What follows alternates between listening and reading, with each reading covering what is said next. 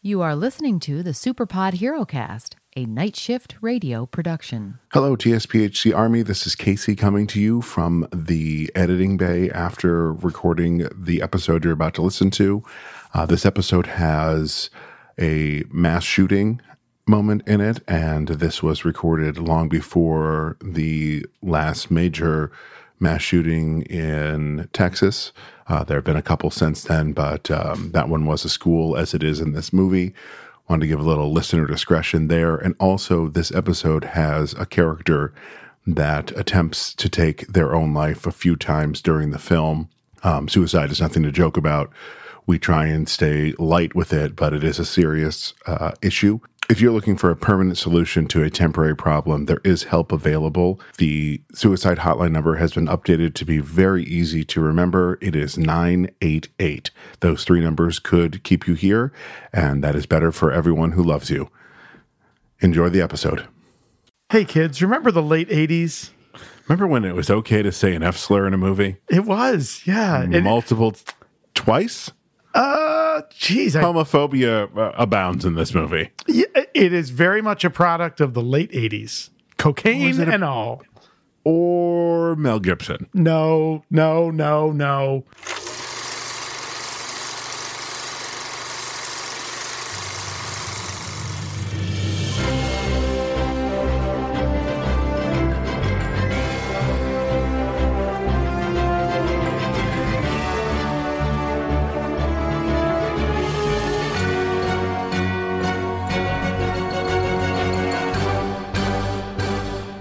Oh, hello. Hello. and welcome to the Superpod HeroCast. Guys with beards talking about movies with capes.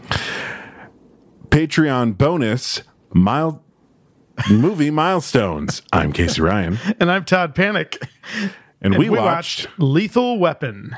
Oh yes, one. Yes, Lethal Weapon, the, the first of a franchise. That's right. Oh boy. Uh, so let, let's get a couple of disclaimers out of the way now.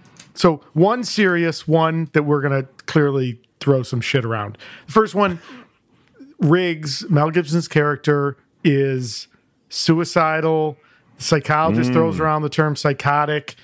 Y- y- You know, he's called crazy. So that is made.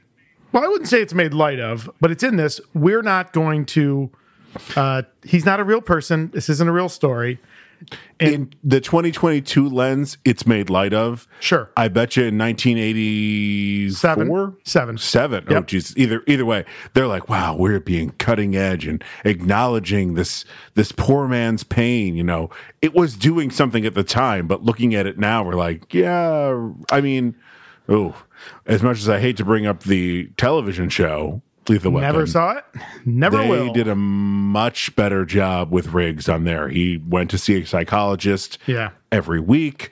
She was a serious character. I mean, this is the only one in this in the franchise where she's taken seriously.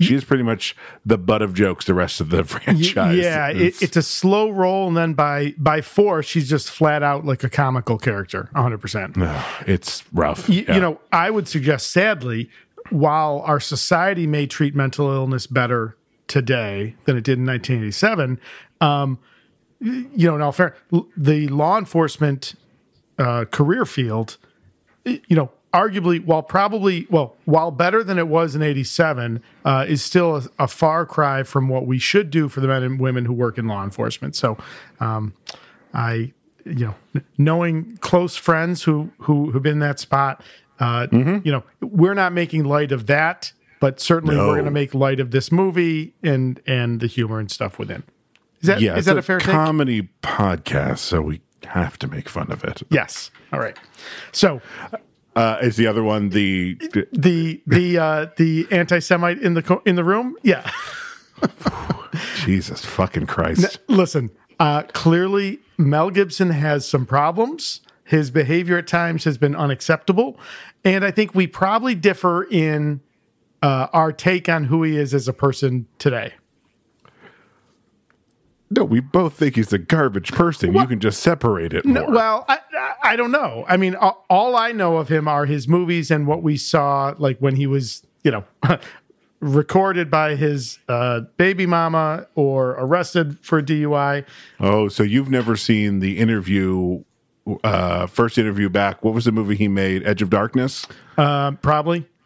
And someone was like, "Are you going to have trouble getting back into the limelight after your, you know, controversy?" And Mel was just like, "What are you talking about?" And calls him a prick at the end of the interview. So I'm like, "Oh, garbage person, got I, it." I did see that. Um, so I don't have an opinion on him as a human being. I have no interaction with him as a human being, only as a I would say performer. uh, little less praying, more sitting on a couch talking to a psychiatrist would probably help this man out. Okay. Um, a- as you point out, unlike Tom Cruise, I am able to separate uh, the actor from the art on this one. But again, that's a I think a very much an individual decision. So I'm fine with that. If you want to take shots, I got no problem with that. Uh, but it but who he is as a person is not going to uh, come into my take on this movie. But it, it certainly can for you. I'm not offended by that. No, I, I, I think I got everything out of the way in the cold open, saying that I think uh, definitely one specific scene. There's an F slur drop that feels like it's an ad lib. It very well could be. A- Again, let- different time. Dear audience, don't take this the wrong way. I hope it was. I hope Shane Black didn't write that. Yeah.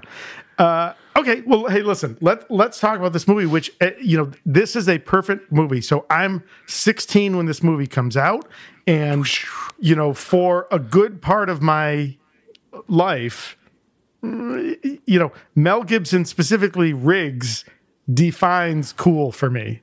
Oh, I watched the shit out of these movies when I was a kid. Are you kidding me? I, I, okay, I, I want to talk about this movie, but we got we got we got stuff to do. We we, we got things we got Yeah, to do. in order well, here. r- first and foremost, since we are, guys with beers talking about movies with capes. What are we drinking? uh, as you just heard doing the What Are We Drinking drop, uh, my lovely wife found this beer for us uh, from insert uh, big box store here. If you want us to unlock that big box store, we'd be happy to take some of your probably billions of dollars you have just laying around. Uh, so she was shopping and she sent me a picture saying, Could you use this for a movie? Because she was thinking most superheroes hate themselves. but instead, it uh, it works perfectly for this movie. So So, perfect. we're, we're drinking uh, Threes Brewing's I Hate Myself, with India Pale Ale. Yes. Uh, I did a little digging to find out about Threes Brewing because I wasn't familiar with them. Uh, so they are a Brooklyn based brewery known for crafting approachable beers that balance simplicity and complexity with a focus on lagers, hop forward American ales, and mixed culture beers. Creativity and respect for the craft of brewing are among their guiding principles. They take pride in introducing or reintroducing traditional styles to a new audience by applying a modern spin.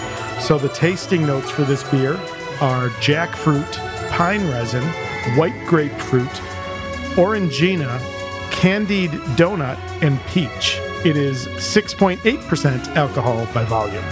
Now, I didn't know all that, but you could also say that would make up what? A fruit basket, which is another term for a mentally unstable person. Oh. We did it, guys. Wow. we made it. That's a, that's pretty good, man. Um, with those Yay? Question mark. with those tasting notes, I cannot wait to taste this. Mm-hmm. Oh, it's better than whatever Riggs is drinking in the movie. I'll tell you that before I even try it. well, he's he's drinking Coors Light. Is he drinking Coors Light? I didn't want to assume, but He- yes. He's drinking Coors. Uh, Coors Light is his opening drink. I thought it was Coors Banquet, but I, but at one point you can see the label, and I'm positive it says Light uh, or an L. yeah, because I don't think. Did Banquet come in a can? Uh, I thought it was must- just bottled because it's the champagne of beers. uh, isn't that no? The champagne or beers is Miller. I thought it was. It's not? Okay. Yeah. Um, but uh, at one point, you know, in the scene where he's toying with killing himself, he's drinking Mm. something darker that's gotta be it's gotta be whiskey. I'm thinking, or Yeah. some Oh, dark yeah, yeah. liquor. Oh, this has got an aggressive head on it. Oh, I hadn't noticed. Yeah, yeah, yeah. Okay. So this is going to be a uh, pour in multiple batches drink. Okay. Well, here you go, buddy. Let's uh, give this a shot. Cheers. Cheers.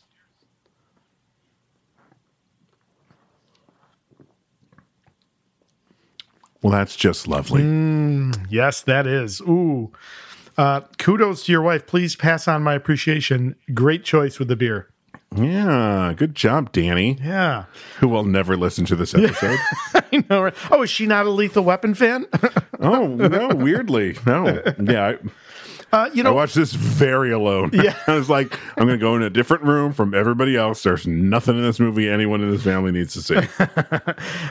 So I, I, I- I'm super excited to talk about this movie, and not just like what's in the movie, but y- you know, I would put forth that Lethal Weapon is responsible for this for the success of the buddy cop genre. Oh, oh, 100%. Now it's it's not the first one, and I did a little bit of digging. What are some buddy cop movies that came out before the 1987 Lethal Weapon? And to be fair, we should point out Shane Black, who we've talked about um, a number Iron of Man times. 3. Yeah, i if you liked an action movie in the 80s, you saw Shane Black stuff. Um, he wrote the script for this in 85 when he was, if I remember correctly, just out of college. Yes, he had just sounds about graduated right. L- UCLA. yeah. So I did a little bit of digging. Um, what movies? So this is released in '87. What buddy cop movies come out before this? And here's he- here's what a quick Google search shows me. And I've heard of one, two, three, four, five. I've heard of I think five, maybe six of the seven of these.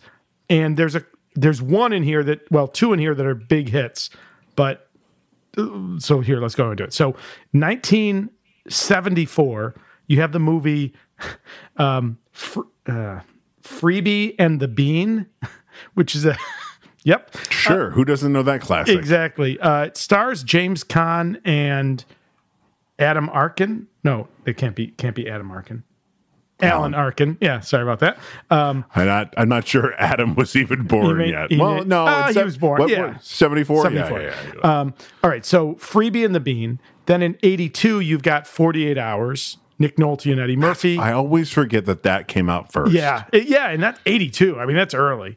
Um, '84, uh, Be- Eddie Murphy returns in Beverly Hills Cop. In 1984, that's a. But th- that's a. I mean, that's more of a trio. Uh, y- yeah he's he is yeah there's there's there's not the parody that exists with R- riggs and murtaugh here but you know i think it's fair to put it in that eh, you know in that arena Sure. um, then in 84 you also have city heat which starred at that time two iconic action stars clint eastwood and burt reynolds they are cops Jesus. in 1933 Kansas, fu- you know, basically going up against gangsters, bootleggers, right? wow. uh, In 1986, you get what is one of my favorite, like, cult buddy cop movies, Running Scared, starring Billy Crystal and Gregory Hines. I think we've talked about that before.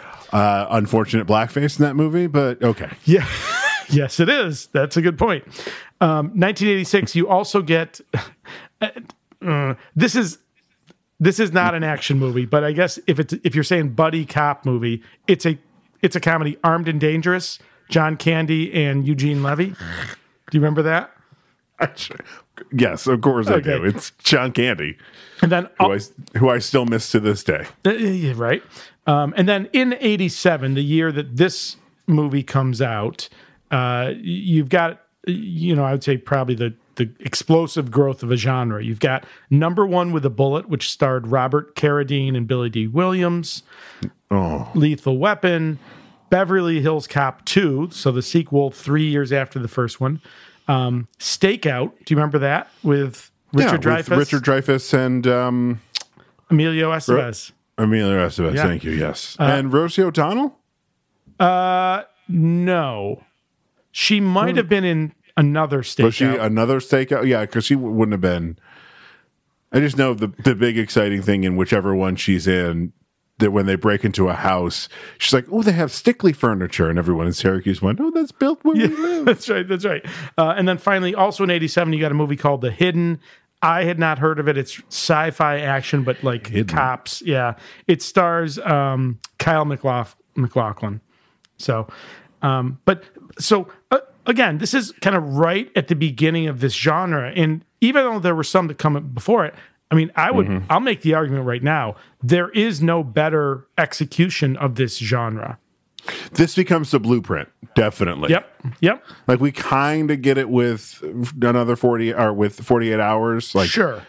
one's a hard ass, one's kind of a loose cannon, but the level that we have hard ass and loose cannon um in this movie is is is pretty great. And also it's so interesting that I've never really noticed that Riggs and Murtaugh both fought in Nam. I never really put that together. Yeah, yeah, that's that's that's a good point. And and you know, at, at this point it's close enough that it's totally feasible.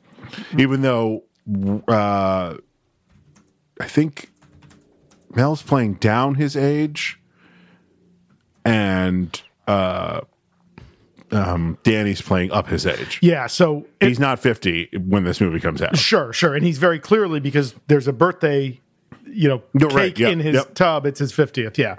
Um so you know, for folks who don't remember history or weren't alive, uh, the Vietnam War ended in 1975. So this is essentially Eleven years. 12 yeah, 12 oh, years. 12 years. Excuse me. yeah so totally feasible and it's um you know riggs has a line in the movie about you know his reference to killing a man with a thousand yard rifle shot in laos clearly he's got to be in that era so he says i was 19 when i made that shot so if that's 12 years earlier he's 31 in this i mean mel gibson looks older than 31 but it's I can't remember it. Hang on. yeah Keep talking. I'm gonna.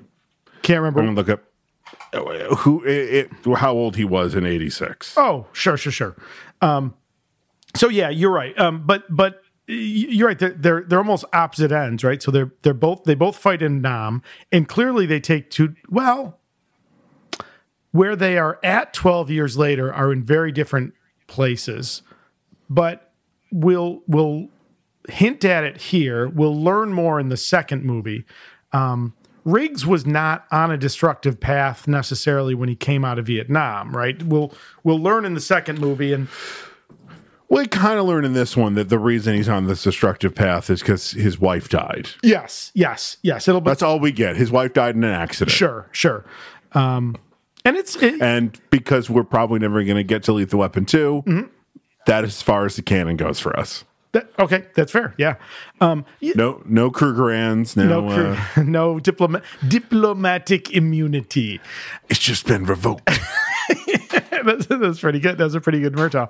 Um, I know, but am, am I allowed to do that? Is that doing a black voice? It's I don't it's it wa- I don't think that was black voice that was Murtaugh voice and you That were was- doing that a was person, Danny Glover. not an ethnicity and I think there's a difference Yeah. yeah um but I you know I, I think actually you know all of the comedy and the action set pieces and the pacing all of those are flawlessly done but both Gibson and Glover are doing a phenomenal job acting. And I think that's what makes this movie so good is that there's real things happening. Riggs is a man in pain.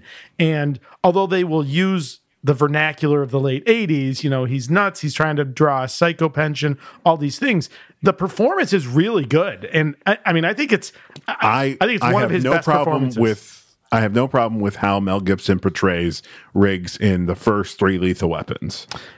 yeah, yes, agree, agree. Lethal Weapon 4 it, it feels like fanfic. I mean, Sure, sure. it's not it's not very good. I, I, I'm not gonna. I'm not gonna argue that. You know, I growing up on these movies, I watch. I went to the theater to see four, and I walked out and I said that was a Lethal Weapon movie, and I think I've just seen the last one. And you Uh, know, I yeah, well, they're trying to make a fifth right now with Mel directing it, and I no.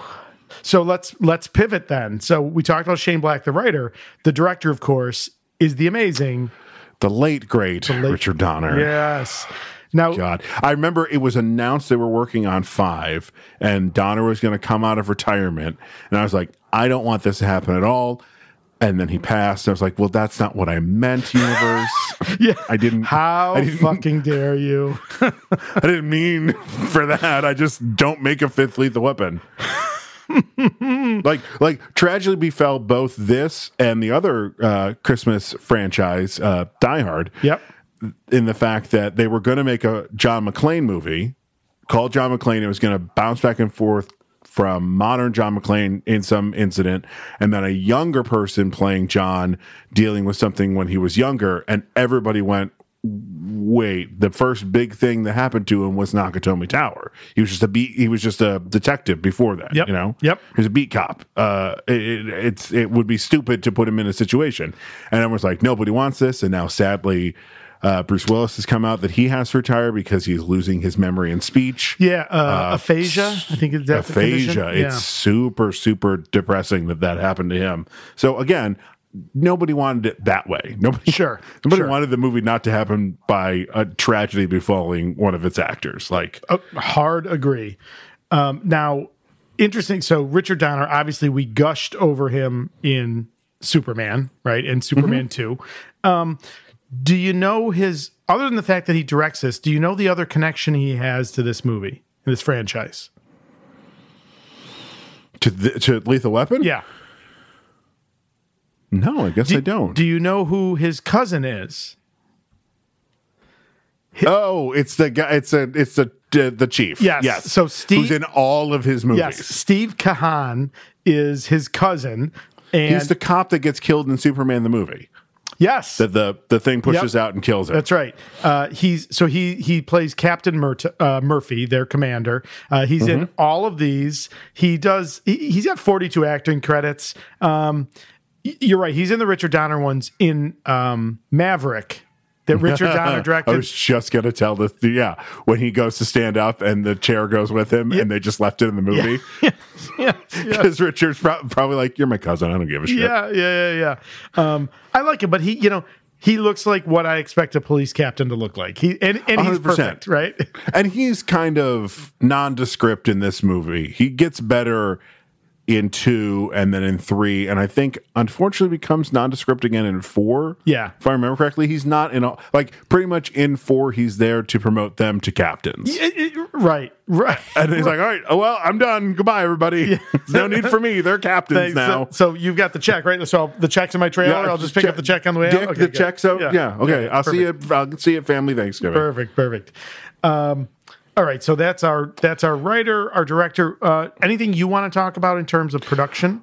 Well, uh, I thought you were going uh, somewhere else with the Richard Donner uh, angle and the fact that uh, if it were not for Richard Donner, we would not have the MCU.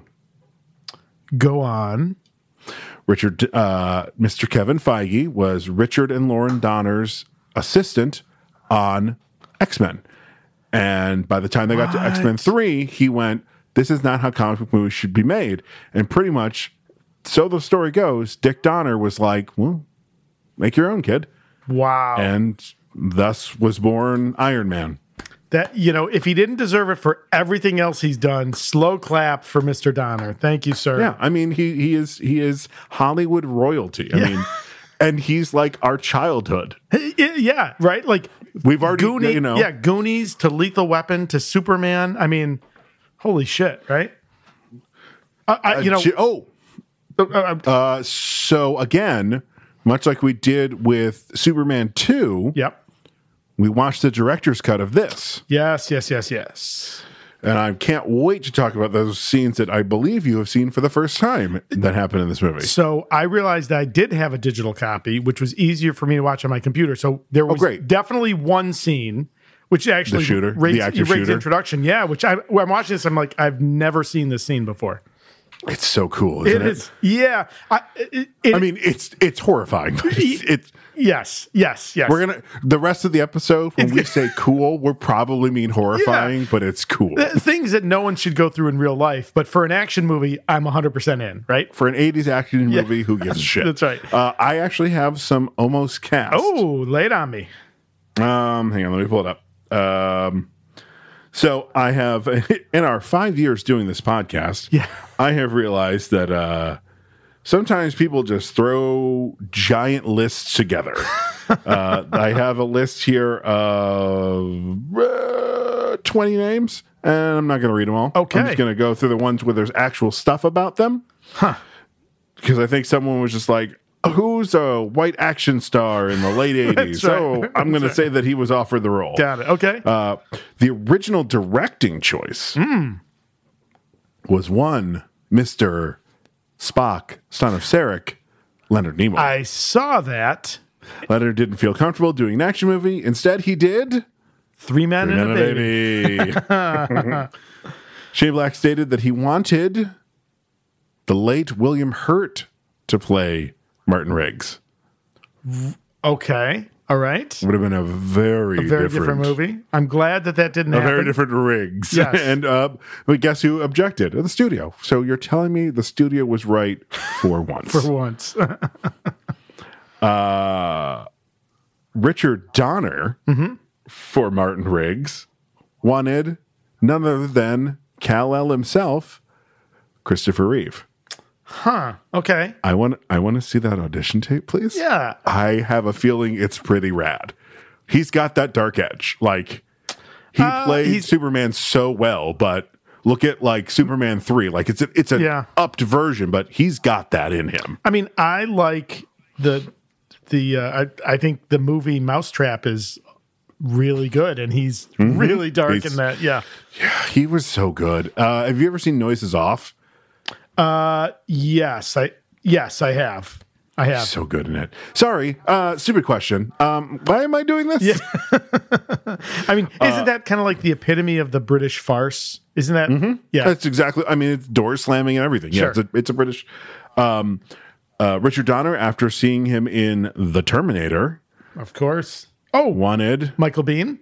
yes. Oh, okay. Again, fucking a. Especially after what we saw him do in The Abyss. Yeah, that's, yeah, yeah. That's just that's just Martin Riggs underwater. Sure, sure, sure. I could see that. William Hurt. I gotta be honest with you. William Hurt. I can't picture. Uh, Michael So Bean. far, I can. everyone else. Yeah. Yeah. Yep. For Murtaugh, the great character actor Brian Dennehy was considered. Okay. I can Then Hmm. see he it. turned it down because he'd already played a cop before in the film, such as FX. First Blood Oh, and First Blood. FX. Oh, and First Blood. Yeah. Sure. Sure. Sure. However, there is a movie that Dennehy and Danny Glover were in together Hmm. in 85. Eighty-five. Brian Dennehy. Danny Glover. Give you a hint, it was a Western, Oh, is that um Silverado? correct? Yes. Yes. Yes. Yes. Mm-hmm. Okay. All right. All right. Uh, this is where it starts to get weird. Yeah. Hmm. Uh, for Mr. Joshua, Stephen Lang. Wait. And, and okay. Yeah. And listen. Oh, Stephen go. Lang. I keep forgetting he had a career as a younger man. So this would have been like Tombstone era Stephen Lang. Okay. I that would have been interesting.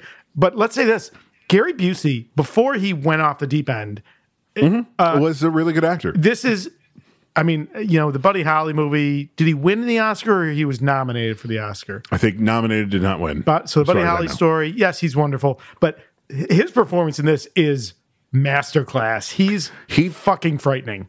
both he and Mel Gibson trained pretty much it was like uh the, the Princess Bride the fight between Yes. Indigo Montoya and the Man in Black they trained the entire shoot Yes, with to shoot that with the very famous Rory and Gracie from the Gracie family Brazilian Jiu Jitsu. Yeah, yeah, yeah. It's a wonderful. Mm-hmm. Yeah. I think it's a triangle choke he does. Uh, and if I, I could be misremembering at the end, uh at the end to take him down yeah yeah, yeah, it's really, really good. uh so uh yeah um Stephen Lang Yep. Ron Perlman oh I'm Oh, uh, okay. I can see it. I can see it. for, for both Martin Riggs and Mr. Joshua But just for Mr. Joshua, James Woods, no fucking thank you. Uh, Christopher Walken, again, I'm going to need s- to see that audition tape. Uh, Keith Carradine. Hmm. Hmm. Okay. And Scott Glenn were considered for Mr. Joshua. listen, I love Scott Glenn. So and uh, him in him in Urban Cowboy also like frightening, right? Like that that would have worked. I could have seen that. Okay. Uh, John Saxon was the first choice, but was too busy shooting Nightmare on Elm Street 3, The Dream Warriors. John Saxon uh, from Enter the Dragon. yes. Yes, yes, yes, yes. Uh, I think probably why, because he already knew some martial arts Sure. to make it a little easier for them. For But General, he must have been Maca- old at that point, though. John Saxon, because he's Yeah, they probably would have just been like they were instead of it being like the general was his commanding officer. They would have just been like generals together or some shit. I don't know. yeah, I- yeah, and I think Josh was even a tad young, even for that.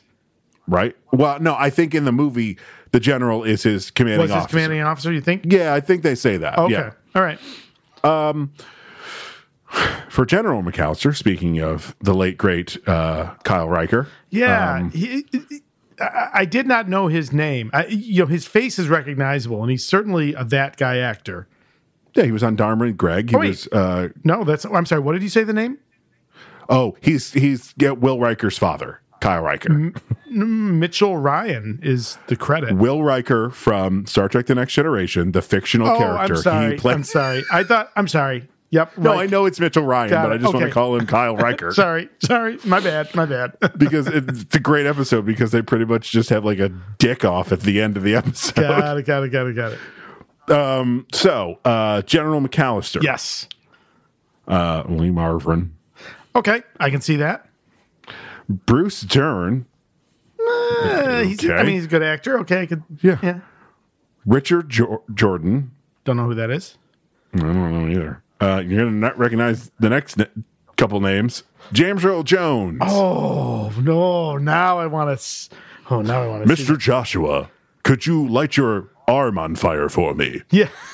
That's right. Oh, Richard Uh, Jordan. you know who Richard Jordan is? He is Michael J. Fox's uncle in The Secret of My Success. He Oh. plays a douche.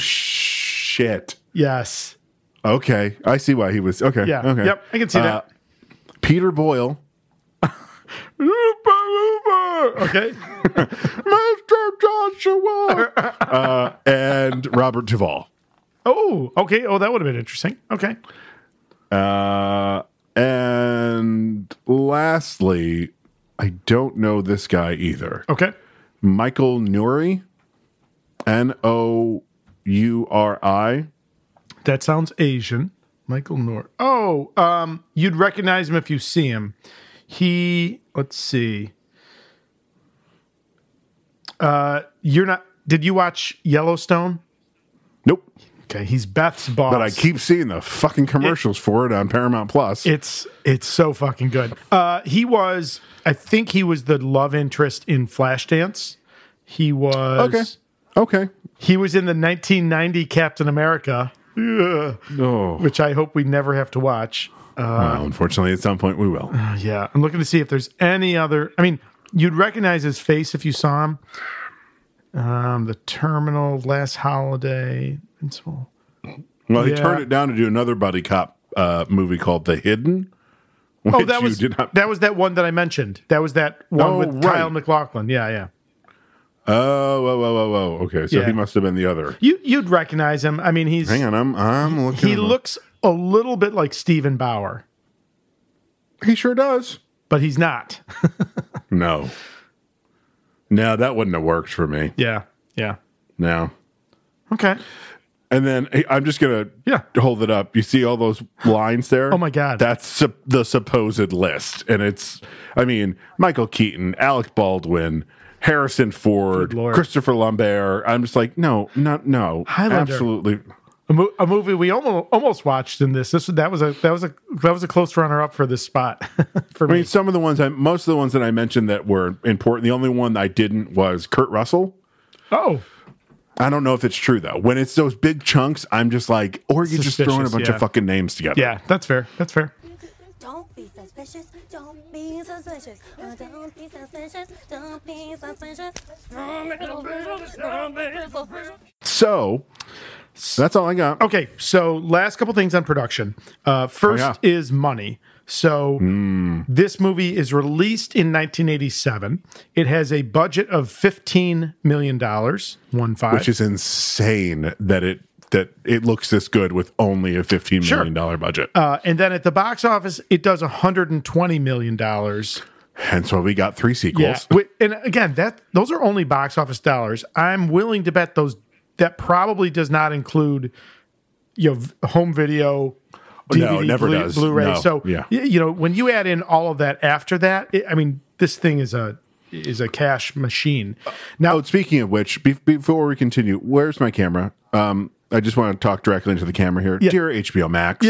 yes, Please put these on as the director's cuts. People deserve to see the director's cuts, even though Sha- both Shane Black and Richard Donner have said they don't agree with the three introductions to Riggs.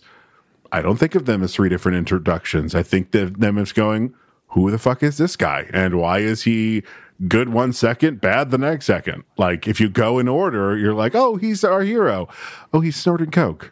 Wait, what the fuck just happened? Like, you know, I I I really think this needs to be up because on uh, HBO Max, it's just the It's just the there's not even like theatrical? a bonus to go to the director's cuts. Oh, that's so- you can only get these on the DVD that I uh, sent you. Thank you. Thank you. It was very nice of you. Yeah, you should go and watch two and three because they Oh, also oh, I- have oh, I deleted totally will. scenes. I totally will. And they're sure. There's some in there. I'm like, oh, that, that I see where it's gone. Um, so uh Uh-huh. now the the dollars from 1987 to 2022, it the conversion factor is 2.53. So Mm-hmm. a dollar and 87 is worth two dollars and 53 cents today. So that 15 million dollar budget becomes 38 million, which is still not crazy for an not a action whole movie. lot of money. No. Um, and the 120 million dollar box office becomes 304 million. So again, the, sig- the the reason this kind of immediately spawns a franchise very apparent. and it's why uh, Warner Brothers keeps trying to, you know, either reboot it or do a television show Sure. because it's an IP that they know they can make money on. Yeah, absolutely. Um, y- you know what's interesting? I was thinking back today. This is an era where lots of things get video games. You know, it's the late '80s. You know, the the gr- the explosive growth of you know the Nintendo and video game systems. You know, I, Like ET, the video game. yeah, like ET the video game. But Oof. um, other than to your point, you know that TV series that was what early 2000s or 2010s on Fox. 2016, I believe it started. other than that, like no attempt to kind of harness this into anything other than just making more movies. But it's uh, I'm surprised at that. Um, all right, and then Well, uh, would it surprise you that Lethal Weapon 3 had a Super Nintendo video game oh, I, you know what? I and, am, a, sur- and a Game Boy game? I am surprised by that. So I, I take back my earlier statements. Holy see if I can get shit! it. What were those like? Yeah, yeah. I see. Is that a firing range? Is that what? Uh, no, it's like people Or like popping out warehouse- of oh, I stuff. see, yeah, yeah. Oh, that's I'm sorry. Lethal Weapon itself had a game Did it really? on the N- E, on NES. Fuck. Wow. I mean, it, it looks like it's just Double Dragon with a Riggs avatar. Oh, put over sure. it. Okay, yeah. Oh, and I see the screen you just showed me. Yep. Oh, that's totally Double Dragon. That's totally Double Dragon. This is Double Dragon. that's hilarious.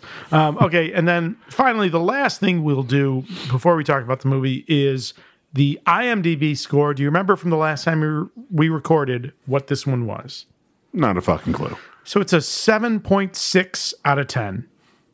I bet you, uh, you know, uh, kind of like we joked about with um, Spider Man Into the Spider Verse, it would be racist. These are people that have a problem with Mel Gibson, which Sure, sure. I don't like him. I'm not going to go on to IMDb and trash this movie because one person has some shitty opinions in the world. Sure, exactly. know? Exactly.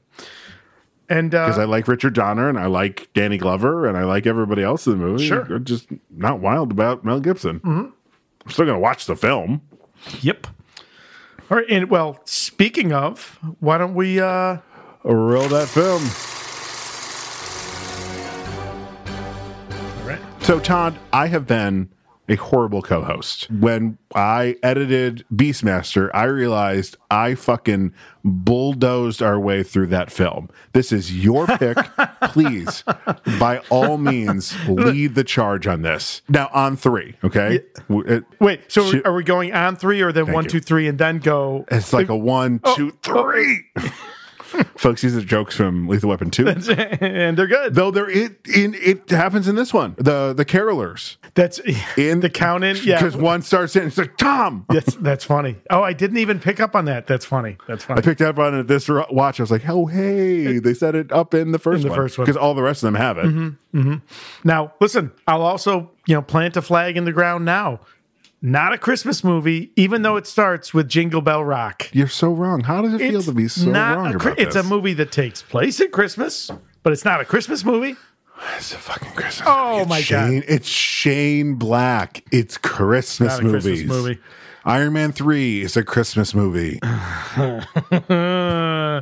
we talked about this when we did Iron Man 3. and you were wrong then too. So, but Hmm. it does start with the familiar sounds of Jingle Bell Rock uh, as Sure. as we kind of fly across an LA skyline.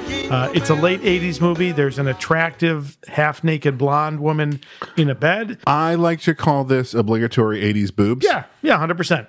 And that's all it is, just boobs, right? She's clearly under the influence of something. When she snorts the cocaine, I always think about because, like, Wolf of Wall Street, they actually snorted something. It was obviously it Mm-hmm. wasn't cocaine. I think it was, might have been pixie sticks, decolored pixie No, sticks. no, you wouldn't want sugar up there. No, usually it's um, baby aspirin. Thank you. Yeah. No, I, but but the, the amount that they had to do, it might have been so, it might have been baby powder. It might have been something that I can't remember what it Okay. was. In, in any case, it was so much that they all got uh, nasal infections from how much they snort in that movie. To be fair, they're snorting a lot of coke in that movie. She's obviously snorting something here now. In it's the eighties, she may have been snorting coke, but I always think about like, oh, that just I can't do that shit. I can't snort. it's the main reason I've never done cocaine. No, I'm just- Not me. No, I'm just kidding. oh boy. My understanding is baby aspirin is, or, or I'm sorry. Yeah, baby aspirin. Is that what it is? Or is it a vitamin B or It might, something? might be a vitamins. Yes, yes, that's what it is.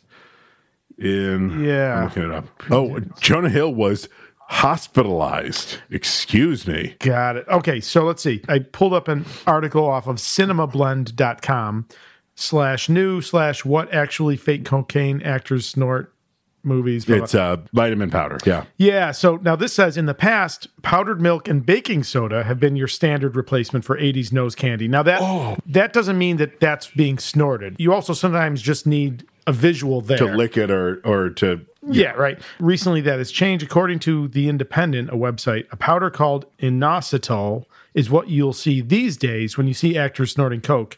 It makes sense as the white powder is often used as a cutting agent for actual cocaine. it is a vitamin B powder. And as it turns out, being a vitamin can actually give you a slight energy lift. So, okay. Yeah, a- as I just read here, uh, Jonah Hill was quoted as saying he snorted so much of it he could have lifted a car over his fucking head. Jonah, I think you're thinking of actual cocaine. That's true. That's true. That's true. That's true. So she does the classic lines of coke off the mirror. There's some pills next to the lines of coke. Um, She stumbles her way over to the balcony. She's at, you know, like the top floor of of a skyrise. Um, in a display of incredibly bad judgment, she stands up on the balcony and then the stunt performer does a very calculated jump forward into a flip, essentially. Oh, I just assumed it was the same person. I I assumed they hired a stunt performer who just did it all. Hmm, That's it. That's an interesting. Because you know how they did the, the final shot where sh- right before she falls on the car, No. it's a matte painting covering Oh, like the, the, the bag. the thing that we see later in the film. So they cut it just before she hit the bag to make it look like she hits the car. It's really cool movie magic. So that character is Amanda Hunsaker. Uh, she is played by Jackie Swanson, who has acting credits. I mean, this is, you know, probably the biggest thing she does. She has some TV roles. She's got a part in a number of episodes of Cheers and then like singles okay. episodes in a couple other places. I don't think she's a stunt performer. So my assumption is she's, you know, that's a stunt performer. But it's so funny. There's no CGI in this that I could tell, right? It's all No, it's no, all there's practical none. effects. It's all practical effects. What's supposed to be happening in the scene is she's either pushed by someone, as we'll find out later, or so intoxicated that she falls forward. It, you know, that's clearly not what happens. That's okay. It it doesn't take away from the movie. Later on, when Riggs goes up on the roof to get the jumper down, and he handcuffs himself to the jumper as a ploy to try and get him in. Right before they jump, the rubber handcuffs they're wearing snap, so the two actors hold hands as they jump, Uh, and you clearly see them snap. Um, but again, it's in the movie. It, do- I mean, Who cares? I don't care. Who cares? I don't care. They're really going off a roof and falling onto, uh, in this case, those big airbag things. The position that she is in on top of the sedan is based on a photo of a real suicide Oh, called The Most Beautiful Suicide.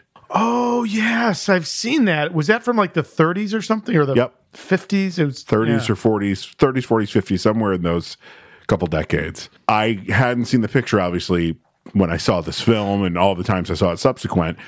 This time when I watched it, her positioning, I'm like, that's Yeah. something. I was like, oh, right. It's this beautifully horrible picture. Evelyn McHale was the Evelyn young McHale. woman, and Yeah. the the photo was taken on May 1st, 1947. Yeah. Jesus Christ. Uh, Andy Warhol used it in one of his prints, Suicide, parentheses, Fallen Body. Yeah. Ugh. Oh, that's sad. Um, but it's certainly a trope, right? Like the landing on the car roof, it pancakes And the, it- the roof. And yeah. We already saw it on uh, in uh, Ant Man. that's right. Yeah, that's right. That's right.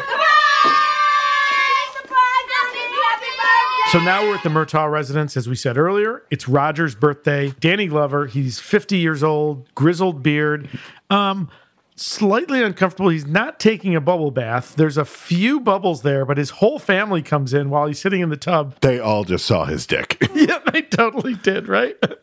and um, how old would you say Tracy Wolf is in this film? I think her character is she's 15 because we s- he says that in the movie. Uh, the actress, I'm guessing, is probably older. I'm saying probably 18. 25.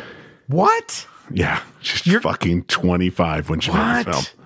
Isn't that crazy? That is crazy. This is like the biggest thing I can think that she did, Tracy Wolf. Yeah, and you know she gets a uh, doesn't she get the last credit like in introducing Tracy Wolf Yes. in the in the opening title sequence? Yeah, that's interesting. What? Yeah, what did she go on to do after that? Is- The other Lethal Weapon movies are the only thing I've ever seen her in. And that's no Yes. disrespect if she's done Yeah, other yeah, stuff. yeah. That's great, but that's all I've seen her in. And I had the biggest crush on her. She has nine credits. So you got Okay. the, the four Lethal Weapon movies.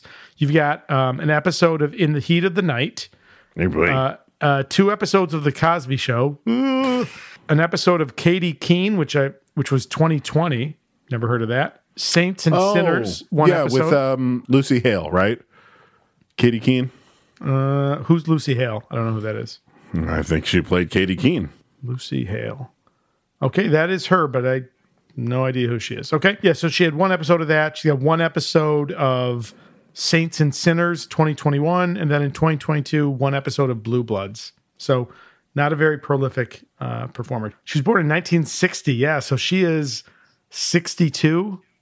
Mm-hmm. What does she look like today? I'm just Probably still very attractive. the. I don't know when this profile pic here on her IMDb page is from, but she's an attractive, mature woman in this picture. And as Joe Pesci will say, or no, uh, yeah, is it Joe Pesci or is it the guy repairing the house? What makes Uh, me want to buy condoms?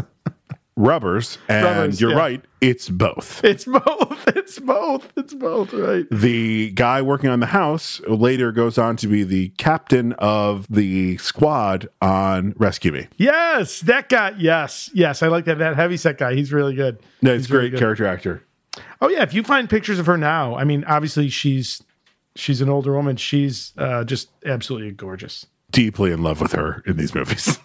You're not wrong. You're not wrong. They, of course, are not singing "Happy Birthday" because this is a time in which uh, Warner Music or Tamler Warner, Warner, Uh, However, those fucking guys. yeah, uh, still are exerting the false claim that they own the rights to "Happy Birthday."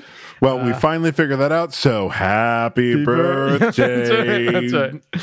Mr. Murtaugh. Now we're at the beach. So you talked about the three introductions. This is the nice but sad introduction, right? So a dog runs up the beach to a Sam. trailer. The sliding door of the trailer is just open and comes in and Mel Gibson is waking up. He's got a lit cigarette in his mouth. He's in bed. Uh, he gets up, you know, we get his bare ass. He Yeah, goes obligatory 80s man's ass. That's Yeah, like, absolutely. if we get boobs, you got to get a man's ass in there too. Yep. And listen, I can acknowledge Mel Gibson, sexiest man alive for a number of years. I mean, this is prime Mel Gibson, right? Oh, yeah, he's Like, good looking dude in this movie. Yeah, yeah. Um, you know, goes right to the fridge to grab a beer, takes a leak as he's smoking his cigarette and drinking his beer. It's not a happy life. No, no, no, no, no. Not at all. the flip side of that home life back at the Murtaugh residence. Um, Roger's coming downstairs into the kitchen where his wife Trish is making breakfast. She makes a reference to uh, asking if he knows a Michael Hunsacker. Jesus, Michael Hunsaker. What did he want? Your office called. He's been trying to reach you for three days now. I haven't talked to him in whew, 12 years. Uh, How come I never heard of Michael Hunt Sacker? I just never talked about him, huh? Vietnam buddy? Uh, yeah. He's face to face with having his oldest uh, child, his daughter, turning into a young woman because she's showing her his New Year's Eve dress and he's not happy about it. Goddamn heartbreak. Yeah, his reaction was a little weird. I think Uh, it, It- like I very- understood what they were going for, but it felt a little pervy. like just for a hot second, and also calling her a heartbreaker. I was, I was like, Listen, I think it's a Roger. it's a through line that I think is consistent through the movies, right? Like into the next one, she becomes an actress and gets her big it break. becomes less creepy as the movies Sure, go on, sure. especially especially the rubbers. Uh, he's definitely not happy with any of that. sure, sure, but it's right. Like it's uh, you know, what's the line? Um, every every father's afraid that a his daughter's going to grow up and meet a boy just like him, right? Like Mm-hmm. yeah. So back with Riggs, uh, he's getting ready for his day in the same way Roger was. very important. This is a new scene. Oh, this is a new scene. Yes, that's right. That's right. Uh, So he arms up uh, with the iconic Beretta 92F. a retired gun now. Yeah. So the military took that and they modified it slightly to make the Beretta M9. That's the weapon that I carried every day in the Air Force. That was the law enforcement sidearm at the time. They've since uh, moved on to a new one. But And a TSPHC Army, if you are wondering what this gun looks like, if you haven't watched this movie, think of any other 80s action movie. Someone's fucking carrying this gun. Yeah, it, and it's a phenomenal gun. I mean, there's a reason why the Air Force uh, used it, the Army used it. I think I think every branch except the S- the SEALs, and I don't know if that means the rest of the Navy. I think I think the rest of the Navy, but for the SEALs, used the Beretta M9. It's an amazing weapon, a nine millimeter. Really, really versatile, really useful. Definitely a lot of fond memories as he picked that up. I was like, oh, I've handled that gun many times. I don't know a whole lot about guns. It's, it's Sure. settled canon on this podcast. right. Though two guns that always stick out to me are Riggs' gun, the Beretta, and the guns that the Baltimore police use on homicide, which is a Glock. Yeah, yeah, yeah. The That very weird- boxy looking. Yeah, yeah, I just thought they were so cool looking. They have no external hammer. Right, it's all an internal. Yep. Yeah, because yeah, the back yeah. of it's got that weird butt shape to it. Yeah. Yeah. Yep. Yep. Um, yeah, you're right. That's another iconic looking weapon. Mm-hmm. So he arms up, he grabs a dog biscuit, takes a bite of that, realizes it, washes down the bite with his beer, uh, smashes his TV set.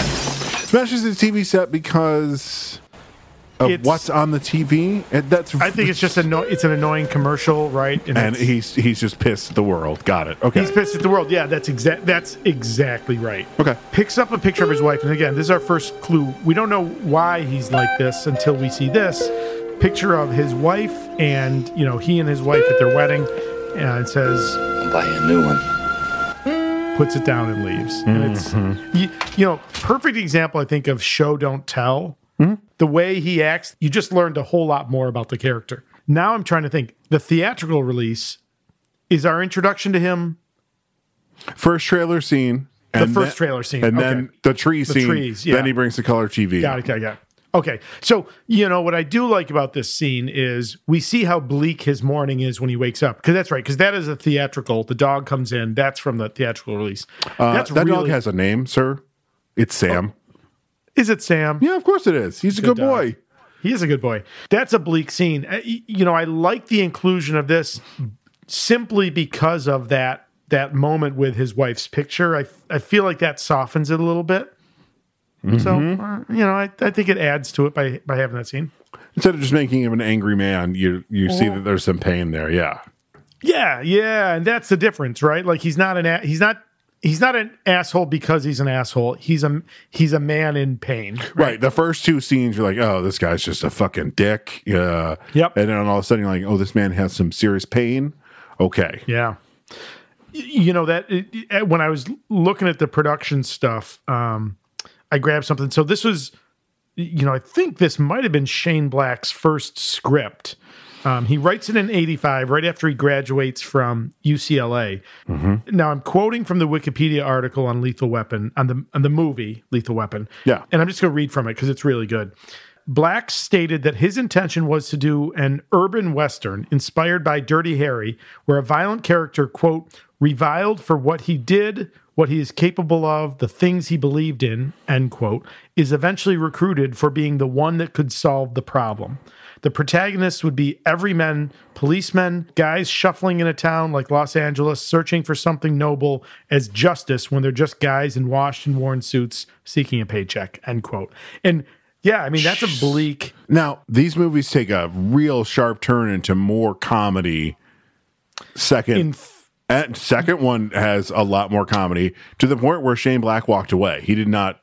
He his script, which I have shared with you, it's very easy to find Sure. on the internet. Sure, sure. Is pretty fucking dark. Yeah, that's fair. Two does amp up the comedy, but I would say it also amps up the darkness. We learn what happened to Riggs' wife. that's pretty much all that's left from um, From his script? From his script, like the opening thing is Riggs is drunk again. He's fallen back off the wagon, and all this. It's it's it's pretty, it's pretty, Pretty fucking dark. Mm-hmm. dark. The biggest thing, spoiler, uh, Riggs dies.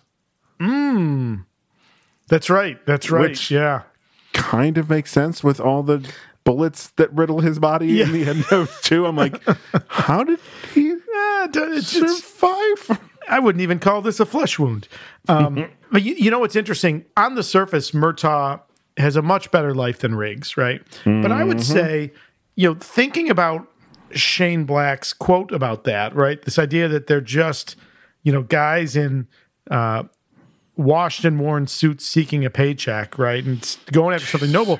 You know, I would suggest that Murtaugh's life may be better on the surface, maybe more polished, maybe he's, he's got pieces that Riggs doesn't. But, you know, when he's in that tub, like, and he's 50 and he's reflecting on it, it's not like a joyful opening. Murtaugh just has happy people around him. He's happy until everyone leaves, and he's like, "Fuck, I'm 50. Yeah, yeah, yeah, yeah, yeah. Like, y- y- you know, I would say it's not as dark, but it's, you know, Murtaugh's dark as well. Um, yeah, and I, I didn't really think of that until we were just talking about that. Murtaugh's at the firing range. He wears his holster. He's carrying a revolver. Um, he, he wears it for to Smith and Smith and Wesson. Yeah. he's wearing it on his left hand side. He's a he's a right handed shooter, so it's what they call cross body draw, right? Instead I'm of like I'm well aware it's what I did in Assassins. Oh, Thank okay, you very yeah, yeah. much. Um, and he does like kind of like what I envision, like the classic I'm a pro, right? Like he the guns in the holster, draws his weapon and fires two groups of three shots each. Three headshots, three body mass shots. Yeah. No, no, no. This one are all headshots. Oh, I thought he did some That's later Oh, that's, with that's Riggs. with that's the shoot off between the two of them. yeah, Got it. Uh, yeah. Right. Um, which y- you're right to, to note. That's not the standard training for law enforcement officers. You do not f- shoot at the head. You shoot center mass. So Right. Like today, if someone saw that, be like, "Hey, Murtaugh, can you can you go talk to the psychologist? We are super fucking worried about you right, now." Now, obviously, uh, le- you know, should put a disclaimer out there. Uh, You know, I have four years of law enforcement in the military, which is not the same as civilian law enforcement. This looks like a job for Charles Nickerson. Ah, Chuck, keep me honest here. How do you view any of those scenes at the fri firing range? I would love a perspective of, s- of someone who made a career uh, out of law enforcement. So, Damn right. uh, but now a, a, another scene that is not included in theatrical release. Oof, doof. You, yeah, uh, you want to talk about this one, or uh, I'll take it, or you take it.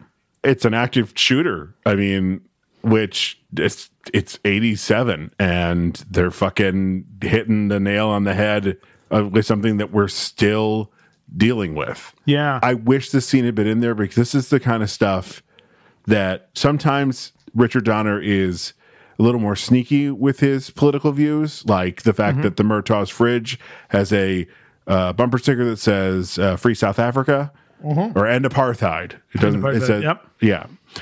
Um, this is one of those scenes where you're like, okay, we know how uh, Richard Donner feels about gun violence. Like, yes, he made a lot of shoot 'em up movies, Yep. but they're stylized, and he definitely is one that is. People don't become active shooters because they watch Lethal Weapon 900 times. Yeah. Yeah. It is. It's not the movie. It is the individual. Yep. The call that comes over the radio is a sniper. Um, so Riggs pulls up in front of what looks like a school, walks up into essentially like a, a- an area right below a basketball court. I would say if we're we're getting a little dark here, but that's probably where the parents would have picked up their kids. Yeah, yeah, sure, sure. Um, so a number of cops are basically out of the direct line of fire. Riggs asks some questions. What do you got here? Sniper, sir. Sniper, what's he doing? Shooting kids. One officer's down. The guy's in that mess, sir. He's still inside and we can't get to him. You got a SWAT team coming in? No E ETA.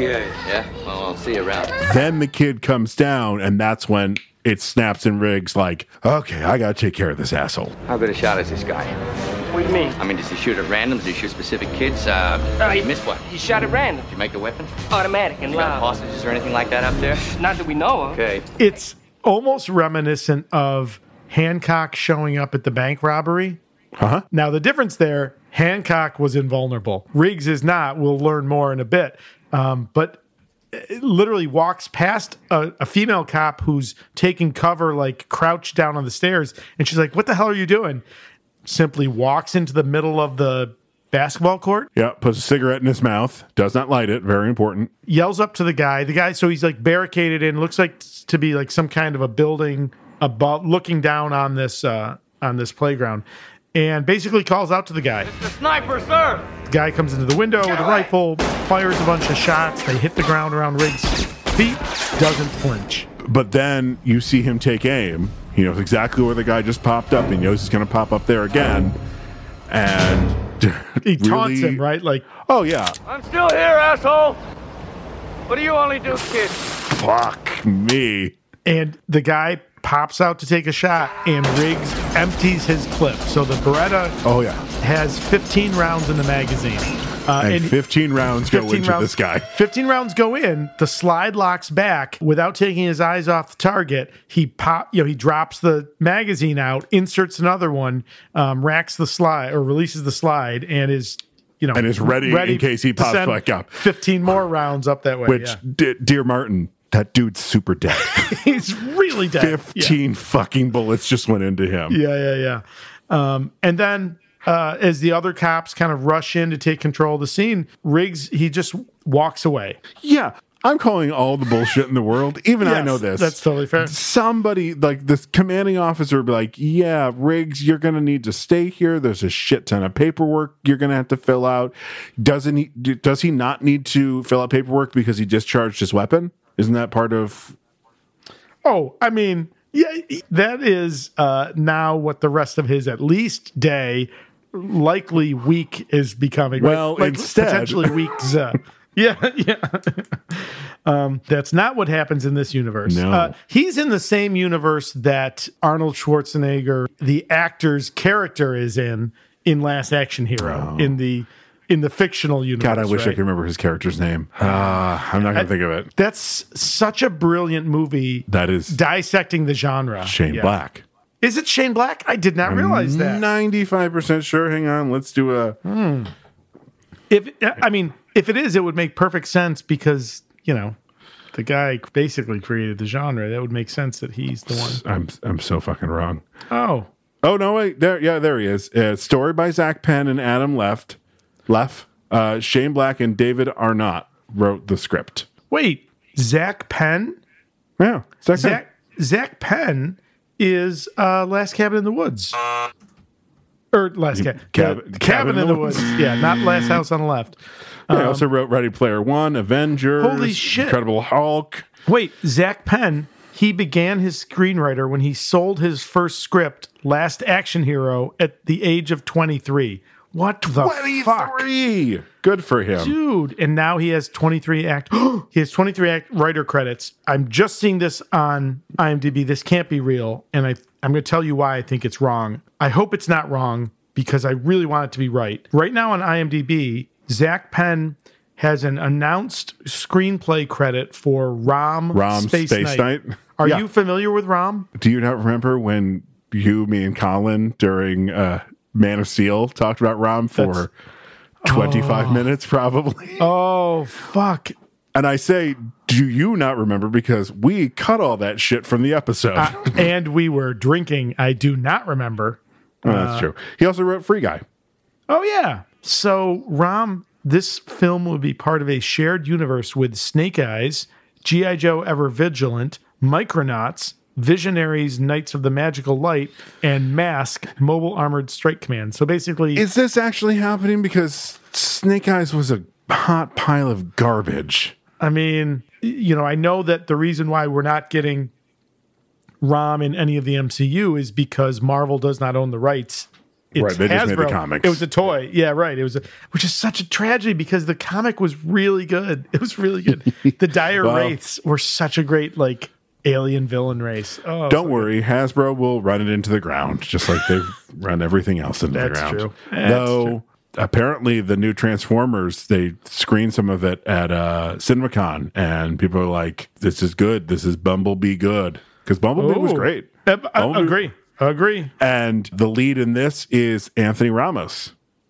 I feel like I should know from the. in the from Hamilton and from In the Heights. Oh, okay. Yeah, I'm like, I, okay, All sold. right. Go on. Okay. Okay. Move it along, guys. Let, let's, Yeah, let's- spend a minute Yeah. on uh, Riggs gets home with a color TV. Very important that I'm overemphasizing that because in this scene, this may have been his first day of shooting because holy crap, every other fucking word out of his mouth is Australian. How you been there, Stan? Huh? Been catching mice today? What kind of a day did you have? No, you haven't been doing anything, you lazy son of a bitch. Come on, I'll get you a sandwich. Because that's all there is. I didn't even hear that. That's so funny. Oh my god, it's uh, it's up there with I forgive Hemsworth more because it's Chris Hemsworth, but also because he's already doing a British accent uh, in um, Thor Ragnarok. It's very clear his Australian comes out. He's like, by the way, this room is ridiculous. It's red, it's white, pick a color. Oh, he's colour. like, that's not how British say color. Did you notice the other thing about the TV? Did you he- did you notice the size of the TV? He was a big boy for for the eighties. 15 inch. for for a policeman's salary. I'm like. Are you sure you didn't take some of that coke and sell it on the side? It's a fi- no. He says it's a 15 inch color TV. in 87 that shit was expensive No, a 15. I mean, it was no, but it, a 15 inch TV. Okay. Ba, ba, ba, ba, ba, Okay. ba, ba. i'm on it All right. All right. hey google how much did a 15 inch tv cost in 1987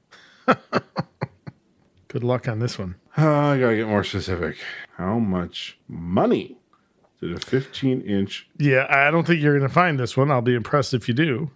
oh oh oh oh oh oh, oh look what i found That's a, that's not a big TV, even for 87, a 15 inch. $500 Okay. that's a lot of money for a policeman's salary Uh, Okay. All right. I hear you. that's a fuck ton of money man Well, y- yes. Okay. Agree. All right. I hear I you. was just trying to make a joke that he stole some of the coke to buy it. All right. So it's a little bit of tennis back and forth, right? Murtaugh rigs, Murtaugh rigs. Um, so now we're back with Murtaugh. He's responding to the scene of the woman, Amanda Hunsaker, the woman who fell off the or, you know, jump, pushed, or fell off the apartment balcony. A prostitute, Dixie, witnessed it all.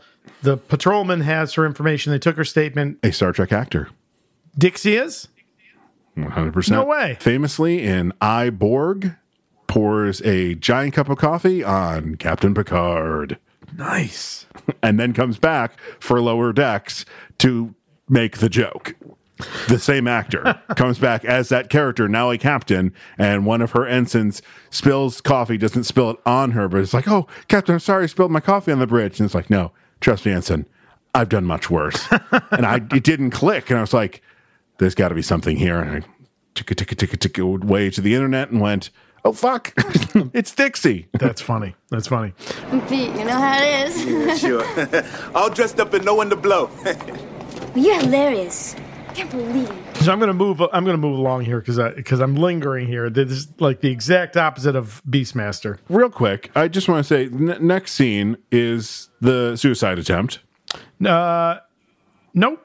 Oh yeah, yeah, yeah. I'm sorry. I'm sorry. Yes, yes. The only thing I was gonna say is um, Murtaugh recognizes that this is Amanda Hunsacker.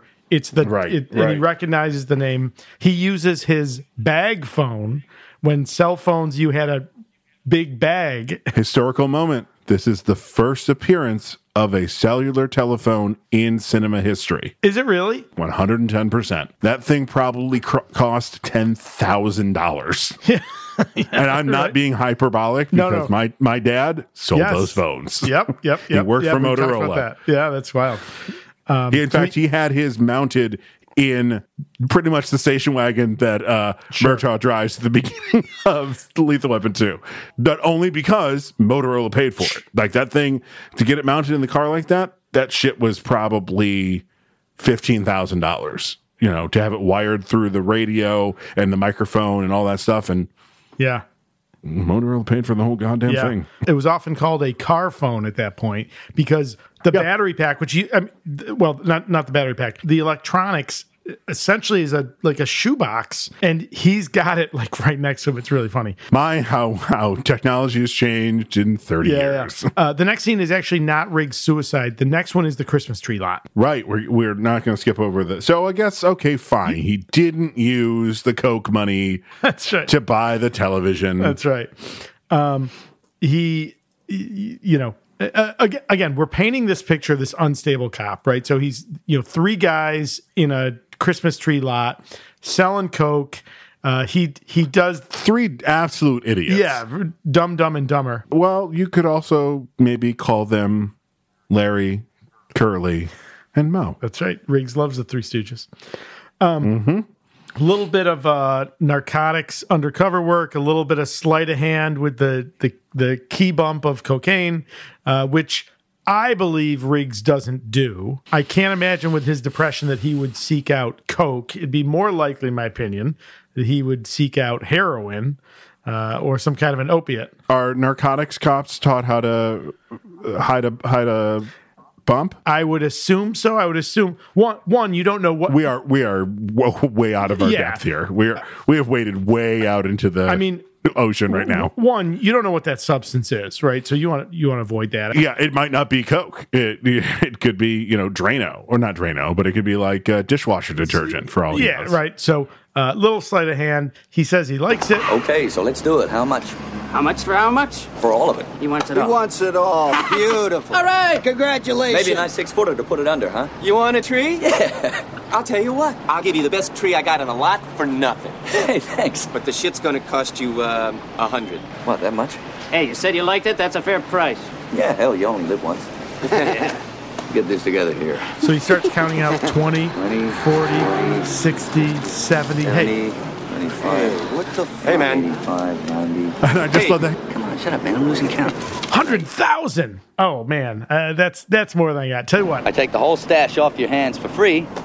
and You assholes can go Who? to jail. Hey, what do you whoa, say wait about a- that? Pulls out his badge. And it's a wonderful moment of, oh, shit. And then it's like, that's not real. You're not a real fucking Mm-hmm. cop. You're crazy, man. It's kind of like Hancock. Don't call him an asshole. Well, it's like Hancock's wife. Don't call her crazy. That's right. Don't ever call her crazy.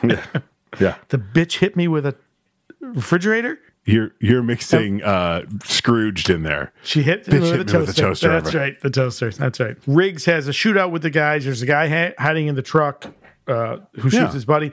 Riggs is taken hostage by one of the guys. And as the other officers close in, Fucking genius. while everyone else is trying to de escalate, Riggs is escalating. Drop it, prick. Hey, shoot him! What? Shoot him! Shoot him! Shut the fuck up! Somebody shoot this prick! Shoot him! Shoot him! Shoot the prick! Somebody shoot this prick! Shoot But he's escalating, but he's also confusing the fuck out of the guy. I'm burning you! Shoot me! Shoot him! Shoot him! And then he's saying to the cops, "Shoot me!" And then he's saying, "Shoot this asshole." I mean, the guy doesn't know which way is is up by the end of this. I feel like this is a Hamlet moment. I know that your brother Colin is a huge fan of Shakespeare. I love the play Hamlet. Think it's one of his best works. Uh, And I think that, you know, that generally there's two schools of thought with Hamlet, right? The one is Hamlet is crazy. That is the Laurence Olivier film, right? He is Sure. truly insane. Um, the other is that Hamlet is it's all a ploy to to draw out his uh, That is the Mel Gibson film. the Mel Gibson Claudius. film or the Derek Ja- uh, Jacobi, Jacobi. Jacobi version, right? I can't remember. I can't remember Kenneth Brown at which way he plays it. I think he plays it that some scenes he is, some scenes Uh, pick a kind side, of kind of man. like. k- Well, it's kind of like uh, how um, Margot plays Harley Quinn. Some scenes Okay. she's faking the crazy. Some scenes she really is crazy. So let's ask this question. And forget about the other scenes. In this scene, in the Christmas tree lot, Does he actually want to get shot? yeah. What do you think? I don't think he cares. I think at this point Mm. it's hey, if we catch this guy right now, great.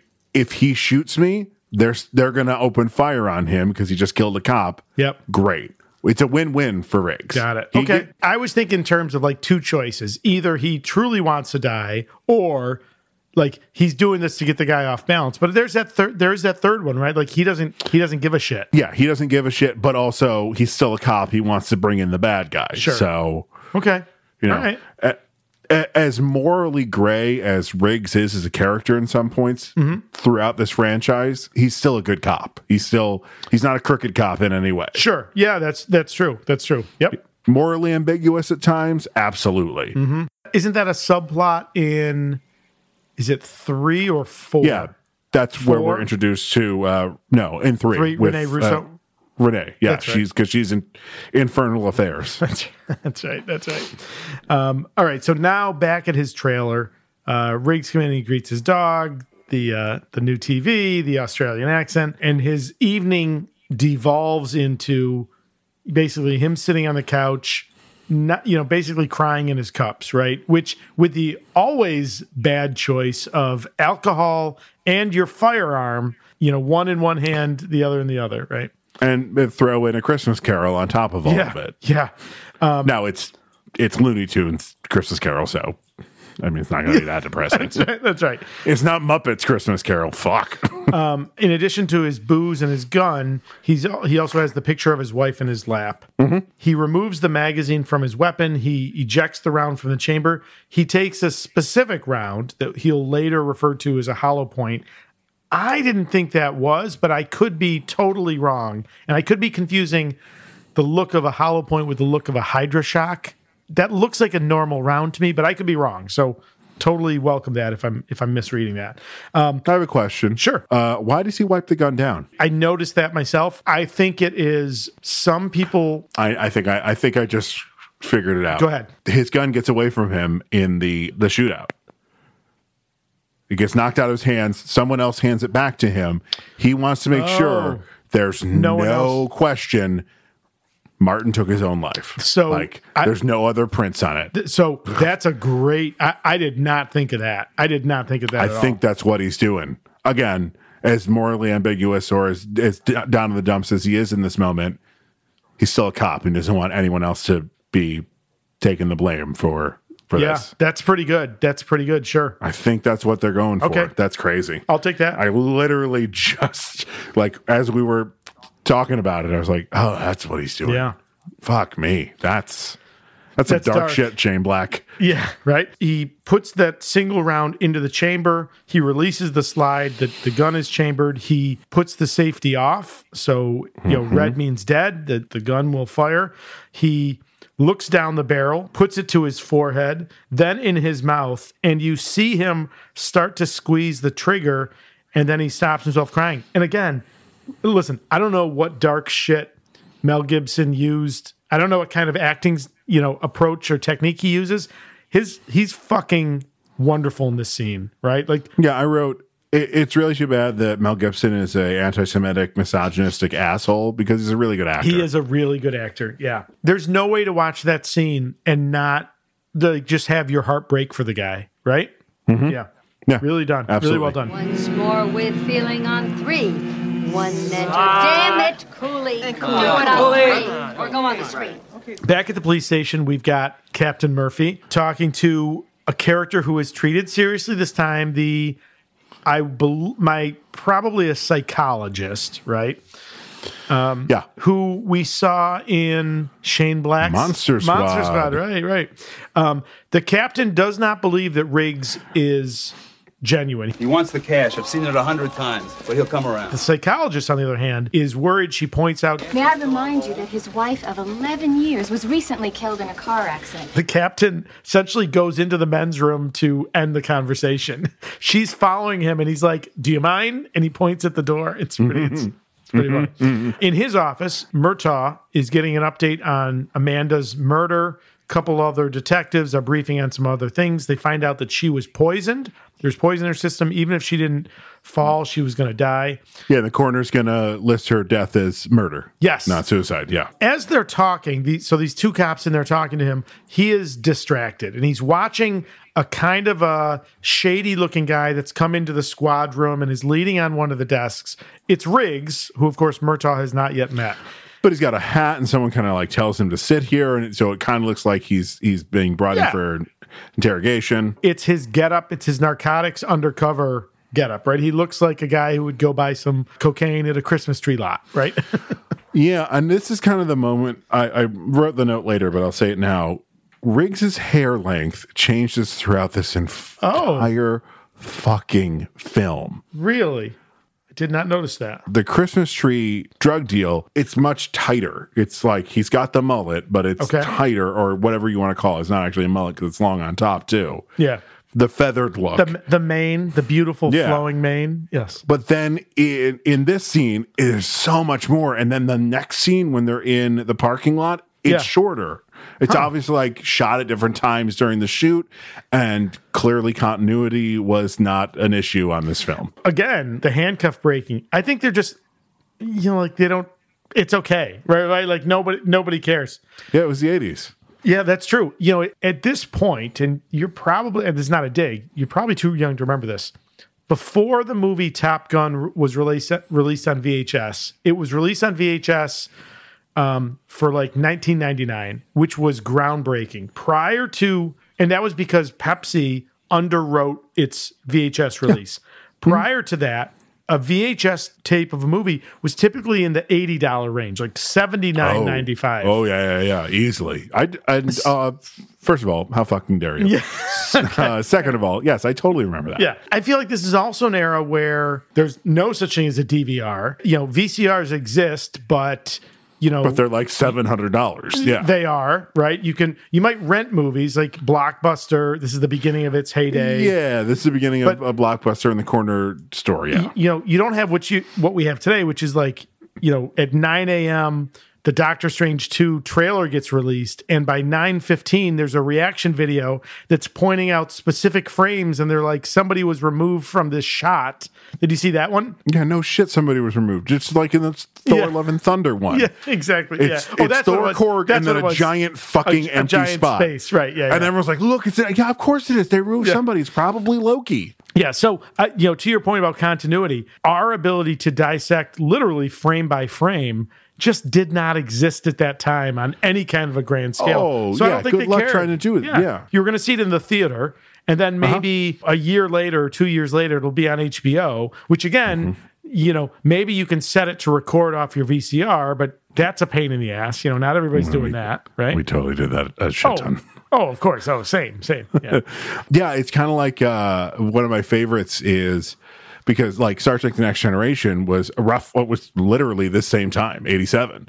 sure. Yeah. the very first episode in Connor at Farpoint when they are in the holodeck. Wesley falls in some water and Data jumps down a whole bunch of rocks to pick him up. And not until they released it on 1080p. We never noticed that. Oh, it's not fucking Brent Spiner jumping down those rocks. It is super duper clear that is some other dude in gold paint. Come on. Oh yeah. Oh yeah. You No kidding. never kn- you could and they didn't think about it. They Sure. 1080p wasn't a thing when in 87 Yeah, yeah. sure, sure, sure. Oh, that's so wild. That's so wild. Um, yeah. a bunch of these movies from that time now that they've been up converted you're like hello um so I want to move more briskly f- through the plot. Um, this is your car go for problem with this is I could go literally shot by shot, and that's just that's just overkill. Mm-hmm. it let's not forget one very important thing that happens at the end of the scene Riggs pulls his gun out. Murtaugh goes to run for it, and I love. He's like gun, and Riggs like "Ooh, gun. What? Yeah. Oh shit, me? Wait. he flips him over. Does a throw. Yep. Raj, meet your new partner. And what does Murtaugh say? I'm getting too old for this shit. No, he says I'm too old for this shit. getting doesn't start until two. Got it. Got it. Got it. This is, it, it's it's like uh, Luke, I'm your father. Yeah, It's got it. misquoted Yep, in it's this movie. misquoted. Yep. So now let's say this, as we often do, and I'm sure you feel the same thing. Um, and I don't know that our audience necessarily recognizes this. This is a movie I've seen a hundred times. I still watched it with a different eye. Watching it for this podcast is a different process, even for a movie we've seen a hundred times. We're looking for things like all of the details, all the themes, the tone, you know, all of those Yeah. pieces. I will say this on this close rewatch, this plot is incredibly solid. Incredibly solid. It's also incredibly simplistic. Yes. I always kind of felt like there was a lot going on in this film. There is, but at its core, it is Nam uh, veterans Yep. who discovered a uh, cocaine ring in Nam, H- heroin, heroin. heroin ring, excuse me, heroin ring. They took it over when the the Viet Cong left, and they've been bringing it into the country ever since. Like, Yep. Jesus Christ. And the investigation of Amanda's murder. So I'll move quickly through this. Stop me anywhere you want. So along the way, we're going to meet. Well, uh, okay, wait. I'm sorry. Yeah. Before we, because I just I have it here, and Yeah, it'll help yeah, yeah. get into the Mr. Joshua thing. Yes. And I want to tread very lightly on this Okay. because I'm not discrediting what our soldiers went through in Nam. It was a horrible thing. They were treated like shit when they came back. It is one of the many, sadly, many, many dark pages in American history. But it seems like it's a trope that is so easy for them to do where if you were in Nam with another person, you're fucking buddies for life and you're ride or die. And I just, I cannot believe that many people came back with that feeling. I may be wrong. And if I am, I apologize. I mean, no disrespect, but it just, it's such a trope at this point. Like, hey, you and I were in the fields and, and the, then the Viet Cong were all around Yeah. us. So we're, we're going to, you know, do anything for each other. I'm like, So I'll say this. I've said this on podcasts before. Uh, you know, I was deployed to the Persian Gulf twice for Operation Southern Watch. I did my last year in Korea at a time where tensions were high with North Korea. thank goodness we're past that. yeah, right. Um, but I never saw active combat. I I would serve between Gulf Wars. So I want to be very clear. I do not consider myself a combat veteran. I was not in combat. Right. You're just, Right. A, you're a veteran. I- Right. Um, I'm glad I corrected myself. You're not just a veteran. No, no, you, no, you are a that's- veteran. Oh, no, no, that's fine. No, no, no. But but but I am not a combat veteran. Christian's older brother, my ex-wife's first son, is a Marine Corps veteran, and he is a combat veteran. He saw combat in, I believe, Afghanistan, and Jesus. I think potentially Iraq as well. So I want to draw the distinction. I am not that, and I'm not suggesting that. But I'll say this: speaking from my place of ignorance, not having that life experience, you've seen the bond that I have with Chuck. You know, we just went down to Florida to celebrate Chuck's 50th birthday. Our other buddy Dave, uh, that we served with, were down there as well, and Chuck's wife Melissa, we also served with. She was a cop in the same squadron. Um, She was a cop. she was a co-op. Uh, but you know, we have this bond, and I've been out for 22 years now, and we, you know, we flew to Florida to celebrate Chuck's Mm-hmm. birthday. So I, if I have this relationship with these people that I was not in combat with, but I served with, then I got That's to fair. imagine that it's to the nth degree beyond that. So I get it. I I don't think it's unique to the Vietnam War. I Okay. think Well, I think I think you'd maybe find that in it's- service members at any time. We're 12 years removed from the losing the war, and so it's it's a hot button topic. I just I feel the same way. Huh. I just uh, suffered through Moonfall, and uh, Oh. oh, So clearly, I Mm, can skip that one, huh? I, I kind of want you to watch it just so we could shit on it together. Okay, all right. I, just- well, we've done that It's, Oh, before. it's super fucking bad. Yeah, like, but at one point, because it's Roland Emmerich, uh, New York City gets pelted by chunks of the moon. sure. As you do. What doesn't get hit once? the Statue of Liberty? No, the World Trade Oh, Center. the World Trade. The Oh, new World Trade Center. I'm like, Oh, oh. okay, okay. Probably because in didn't want- Independence Day one, the World Trade Sure. Center gets hit in a very sure, sure, sure. familiar, uh, creepy way, even Yeah, though it yeah. was seven years beforehand. Like, I, I, it's just it's the kind of the same thing. Like 9/11 imagery, uh, sure, sometimes is accidental, Mm-hmm. sometimes is very purposeful. Like Cloverfield, still have a hard time watching that movie because I was not expecting it to be kind of an analogy for 9 11. Hmm. Uh, Yeah, it's that's a rough watch for me. Now, much like you, I was on the island of Manhattan Yep. for 9 11. I was nowhere fucking near ground zero. I was, Uh, I was not. 100 I, I was not in New York for no, I'm, I'm sorry. Oh, I'm saying, oh, much I like was- you, I, I was there, but I wasn't a combat. Sure, sure, sure. I Yeah, like- you draw that distinction. Yes. Yeah, yeah, I was there. I don't like talking about it. I, but I was 108th and first. So Got it. Okay. way fucking up there. Almost other end of the island. Yeah. Yeah, my mother had to actually call me to tell me to turn on the TV. Oh, like, Jesus. Holy didn't cow. hear anything, nothing. It was That's it's crazy. a wild, wild kind of four days, but Yeah. uh, that's how it was for me. But like, there are people that were down there that sur- that survived. They have a different uh, story and everything. So, I guess what I'm trying to, I don't know. Maybe that's why I feel weird about this. I'm so disconnected from Vietnam Yeah. that maybe I don't see that, but I see when 9 11 imagery happens in film. So Mm-hmm. maybe that's maybe 9 11 is Hollywood's new nom. Like, Okay. Sure. Sure.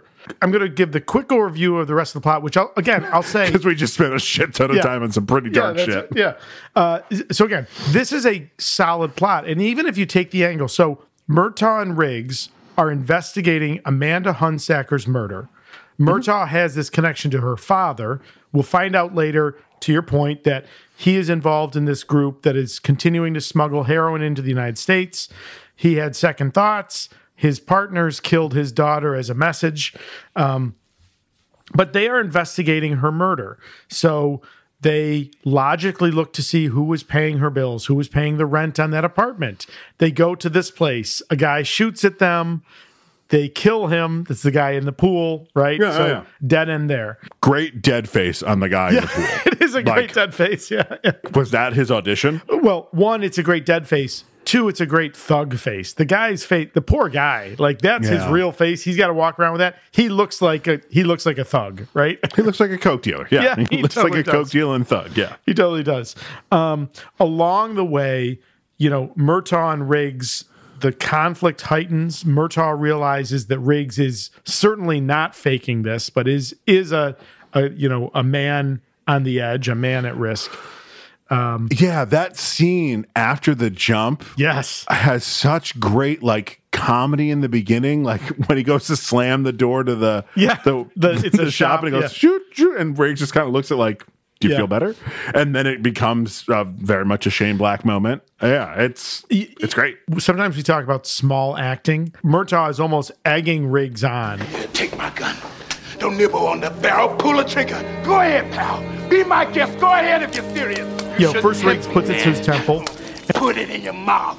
Bullet might go through your, your ear and not kill you. Yeah, under the chin. Yeah, yeah, yeah, under the chin. So as he does this, and Riggs goes to squeeze the trigger, and at the last, right before Murtaugh stops him by jamming his the webbing of his thumb in, there's a shot, and it's such a perfect editing choice. You know, it's like the back and forth, and the tension is high, and then we we cut back to a close up of Riggs' face. You're not trying to draw a psycho pension. You really are crazy. and all of a sudden his eyes you just see his face relax he's done he's he's pulling the trigger Yeah, and as his face relaxes, Murchow's face goes into oh shit. yeah and and he stops him and and of course the the hammer of the revolver you know catches his thumb and he's like ow but So it riggs can't was explode dead the- yeah. yeah riggs Yeah. was totally dead but but that moment and that choice for that shot i just the, the movie for me gets all of its legitimacy i think in that shot right there The only thing I'll say there is Murchow's on the phone before the jumper scene yes, yes. with the psychologist. yep and they go to leave because they get the jumper call. Riggs is eating a hot dog. At the end of this scene, what is Riggs saying? I'm hungry. I'm gonna go and get something to eat. before Brad Pitt did it, Mel, Mel Gibson was doing it. No, I forgive it in this because I'm like, well, you did just jump off a building. and almost shoot yourself in the face, your adrenaline probably kicked in to get rid of that hot dog. That's right. That's right. Go That's get right. yourself a nice steak. That's right. That's right. Th- Uh, they go to the the guy who was paying the bills for uh, Amanda Hunsacker. They kill a guy there. Um, they then continue their investigation. They go to Dixie's. Her house blows up. We get our F slur. yeah. Breadcrumbs. Now they're trying to learn about Dixie. Who saw who you know, might who might have s- she have been with before she was killed? Blah blah. blah. Um, and this is when Riggs is shot in the in the drive by. Right. Like, but again, these are all very logical things. There's no, in my opinion, You- there's no You plot just holes. skipped. You just skipped a whole bunch of stuff. Yeah, I, I did. I did. Oh, okay. Okay. Yeah. Yeah. Um, when they're trying to figure it out and they're doing the shooting range thing, Murtaugh's like, okay, suppose it was Dixie. Okay, disgusting, but okay. yeah, Let's calm down here for a That's second. little bit of uh, appearances. Yeah, agree. Yeah. I was like, yeah, no, yeah, exactly. and also the deleted scene after going to the Murtaugh's for dinner. Yeah. yes. The added scene of him picking up a sex worker. Yes. Hundred bucks. What'd you have in mind? Well, I want you to come home and watch television with me. That's all? Yeah, yeah. Three Stooges are on in about 20 minutes, you know. And this watch, I finally figured out because I've only watched the d- director's cut like two or three times. Yeah. He's doing that to keep her safe. She's going to go home with him to just watch. Mm. Oh, He's I- going to pay for for her night. I No. don't think they had sex. Oh no, no, they did not have sex. They did not have sex. It's not to keep her safe. He is so lonely. A little bit of column A, column B. I Oh. think he's keeping a sex worker from from having something terrible done to her. Oh, I don't think so. I don't think it's that at all. I, I think All it's. I think it's purely. I think that's illustrating how deeply lonely he is. But okay, to our listeners, tell us. You know, what do you think? What's your take on that? Which which side you go Oh, to? Yeah. hundred percent.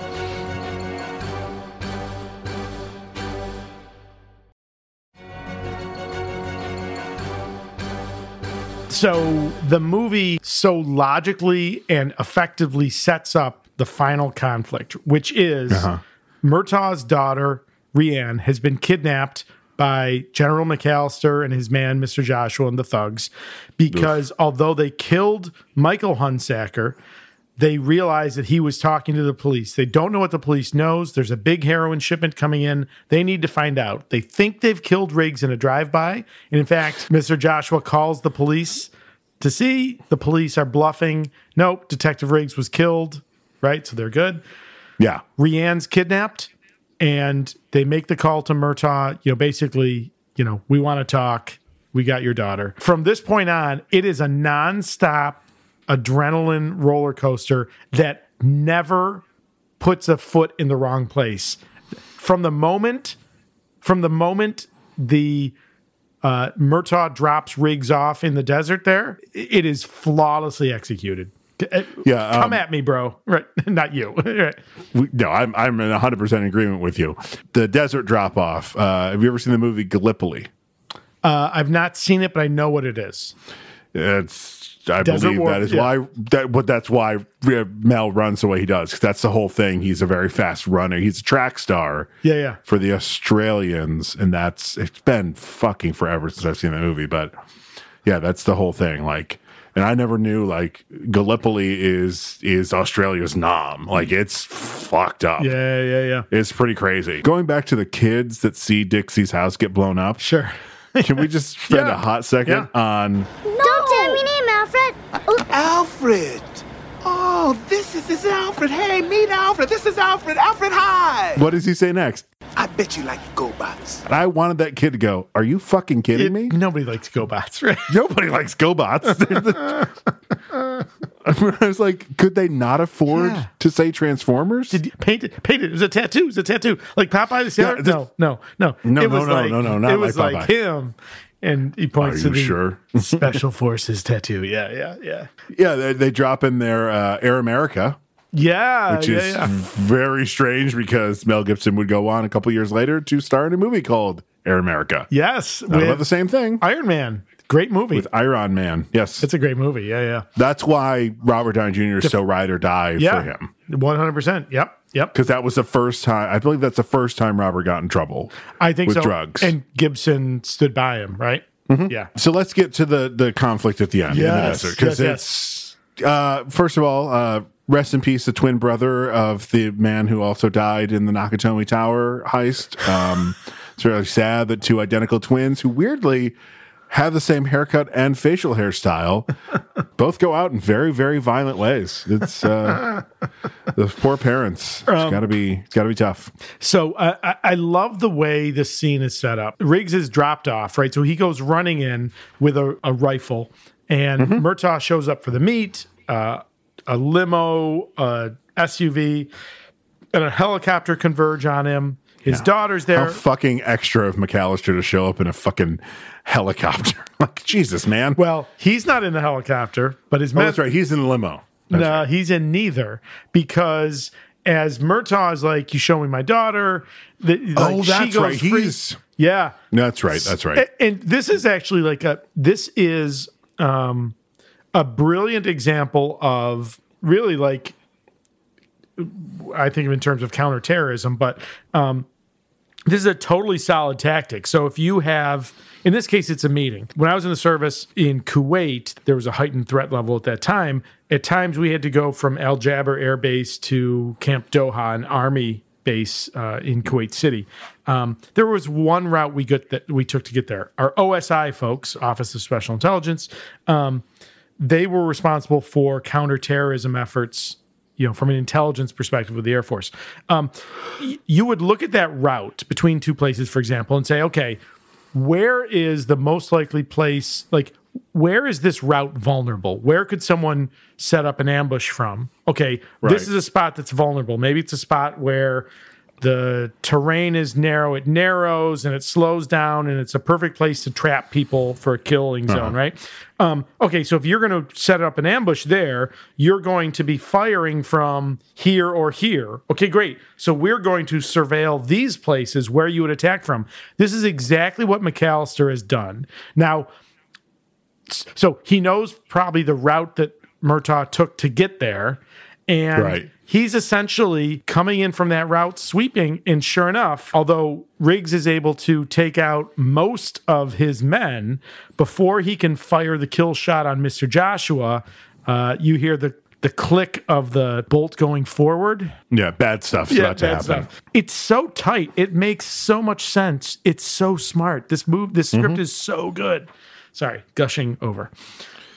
Um, so of course, uh, this ends with Riggs being captured, being walked in by McAllister. Uh, Murtaugh has been shot in the arm. Um, and taken captive. And although Rianne initially escaped in the limo, the helicopters brought it to a stop. And so all three of them are captive and they're fucked. They are super duper fucked. Torture scenes galore. Um, thankfully, nothing happens to Rianne. Um, but the but e- but the threat is so perfectly done, right? Like yep. nothing happens to her, but you know what's going to happen to her. If they don't give up the information, Mhm. yeah. I can't figure out whose torture is worse: Riggs with the electrocution, or Roger just getting beaten within an inch of his life, and then salt being literal salt being thrown on his wounds. In his gunshot wound, right? Because that's where he's shot in Yeah. his shoulder. It's but uh, yeah, yeah. Oh, yeah, yeah. Oh, I, yeah.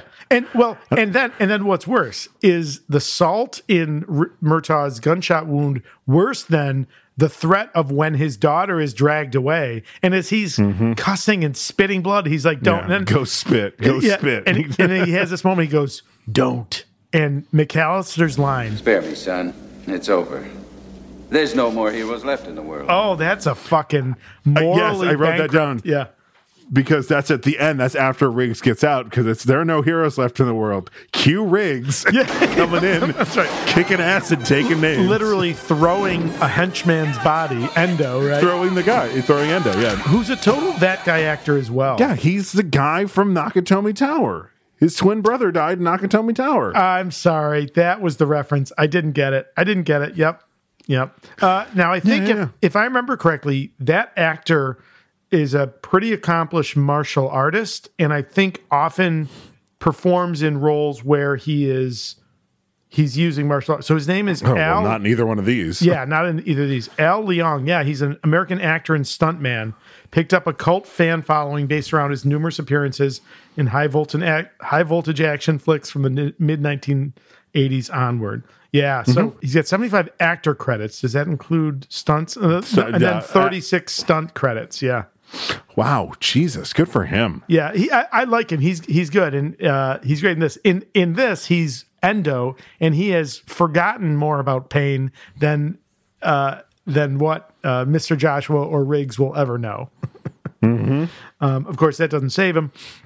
So Riggs comes in, um, you know, takes out everybody. Joshua and the general escape.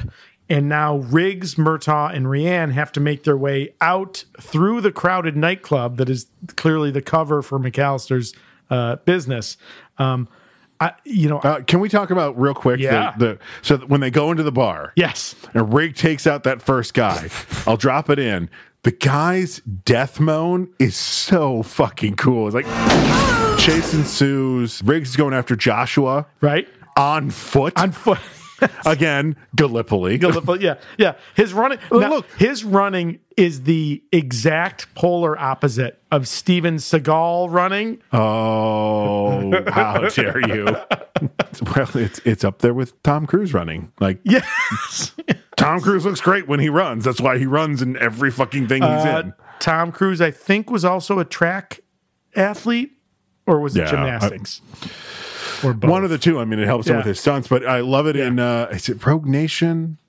I think it's in Rogue Nation. One of the Wha- I know the one you're talking about. Yeah, there is a. You're right. runs for like twelve minutes straight. It's so great. I wanted Christopher McQuarrie to come on the screen, and be like, huh? See what we're doing here? He runs a shit ton. It's hilarious. Okay, bye. Riggs, although he chases Mr. Joshua, forces him uh, to change vehicles. Joshua gets away. Mm-hmm. Murtaugh, still at the scene of the nightclub, um, as cops are responding, sees the general in his car with his driver Now- coming down an alley. Yeah, and we said earlier, diplomatic immunity. It's just been revoked. Yeah. It's like one and one A. No way you live. No way. Like, Uh, oh fuck, Murtaugh's got a little bit of a dark side. Okay, you know a beautiful callback to that moment on the range where where he's standing there and he simply draws his weapon and fires you know in the range it was three shots right but they're all headshots in this case he fires one shot gets out of the way of the car but that one shot shoot hits the driver in the head kills him the car goes out of control into the street is it hit by a bus yeah. and flips. The car lights on fire. McAllister is pinned in it. We see the cocaine, you know, his the bags have come loose. The grenades are sitting there. And as he's grasping, trying to get the grenades to throw them clear, of course, the it explodes. And it's the perfect kind of poetic justice, Yeah, right? he's barbecuing his nuts on Hollywood Boulevard. on Hollywood Boulevard. So uh, Riggs returns back to the theater. They're getting he wants to get Raj to the hospital, but Roger realizes that they know they know where I live. They kn- they know my they know where I live. So they're going to his house. They call ahead for units as they do. Quick point of procedural. These two cops that are that are guarding the Murtaugh residence fucking suck. The only thing they should get credit for is when Mr. Joshua pulls up in the car, the one thing that the the pat the cop on the passenger side, at least he gets out of the car and stands next to it. But that's Yeah. the only credit they get because one of the things he does that's a horrible thing is he stands right next to the car. So Mr. Joshua has a single uh, line for his shot. You know, like you want to spread out. So a person has to make a move to fire to hit two different targets. Right. Terrible tactics by those cops. They suck. They sent the worst cops to to uh, safeguard the, Mur- the Murtaugh home. How are they? Are they? yeah, yeah, yeah, yeah. Um, uh, so uh, Riggs and Joshua fight. Yeah, yeah, yeah. Would you believe this was longer in the original cut? No. It is si- apparently sizably longer, hence why, like, suddenly they just have weird bruises on their faces when no hits have happened. Got it, got it, got it. They didn't care about continuity. They just wanted to make sure it looked badass, and it does. It- it- Uh, yeah, yeah. Th- this fight so pays off. So at one point, J- Joshua picks up the post like that sits in the front yard with like Mm-hmm. the lantern on top of it, and he's swinging that at Riggs. S- Uh, Murtaugh tosses Riggs a police baton, which is really the Japanese tanfa, which is it's the baton with the handle sticking out the side. Yeah, for protection. I love, yeah, yeah, and what I love, it Riggs uses it perfectly. He uses it like a tanfa's use. It it can be used to block. You can also swing it to extend your reach. It, Yeah. it's a perfect use of that weapon. Uh, And I love his. Yeah, come on. Come on. Yeah, show me what you got. Come on. Come on. And of course, the fight ends. Riggs is choking out Joshua, and while Murtaugh is urging Riggs to, you know, kill him, uh, To break his neck, yeah. yeah, break his neck. You know, Riggs makes the choice, right? He's he's still a cop. To your earlier point, he's still a cop, and he Mhm. lets him go, right? Yeah. So his other cops come in to cuff him. They have horrible tactics. Mister Joshua grabs one of their weapons, and as he pulls it out, uh, Murtaugh and Riggs both fire, and of course, shoot Joshua dead. And Joshua's death is shot in what I w- can only describe as lethal weapon slow motion. Hmm. I've never seen it in any other movie. This like echo effect slow mo. It's the same when he pulls the house on stilts down. Sure, Uh, sure. In three, it's when he uses the cop killers on uh, what's his But- face from Zorro. Y- Yeah, yes. It's the exact opposite of the Michael Bay. It- like Michael Bay, something cool's happening. I don't want you to see exactly what it is. This is the exact opposite. Something's cool is happening and I want you to see exactly what it is. But the way it's shot, it's not it's not true slow mo. It's like like if we were to stitch all those scenes together and you Mm-hmm. were to see it, you'd go, "Oh, it's it's so fucking weird." And I it's literally the only and if someone out there knows what it's called, if it has a If specific there's name a technique, yeah, for the for 'cause- and if it's in other movies, but I've only seen it in the Lethal Weapon films. Oh, that's a good question. Oh, you got me you got you got my uh you got my interest peaked here. All right. Um, so then we get a, a, a, a really beautiful wrap up, right? So Riggs is at his wife's grave. He wishes her a Merry Christmas. He shows up at the Murtaugh's. Rianne answers the door. They have a nice little moment there. Riggs hands her a bullet with a, you know, wrapped in a ribbon, Present for him. Tell him I won't be needing it anymore. uh, and he goes to leave. Which apparently was, I think, where the script was supposed to end. Oh, really? if I remember correctly, and the studio wanted a little like happier button beyond Yeah. Briggs hands a, hands a bullet. And, and it worked. So as Riggs is going to leave, Murtaugh comes around. After all we've been through, if you think I'm gonna eat the world's lousiest Christmas turkey by myself, you're crazy. Riggs does. He calls in his dog. The sounds of what's happening from inside while we're outside, the dog and the Mm-hmm. cat I don't think Burbank the cat's gonna like this. I'll put five on the blunt. apparently meet each other, and there's chaos. Sam and, Sam and Burbank, yeah, just uh, fucking chaos ensues. Roger just looking up at the skyline. I'm too old for And then we hear and the, the, str- the soft strains of I'll Be Home for Christmas. Oh, weird. It opens and closes on a Yeah, it's totally a movie that takes place at Like Christmas it's a time. Christmas movie. and ah, movie. If only Ah, so Todd, that was our wonderful reminiscence of a great fucking movie. Yeah, listen, you if you tell me you want to watch an action movie and you say we're watching Lethal Weapon, I'm in. I mean, that's all you. Fuck yeah. That's all you need to say, motherfucker.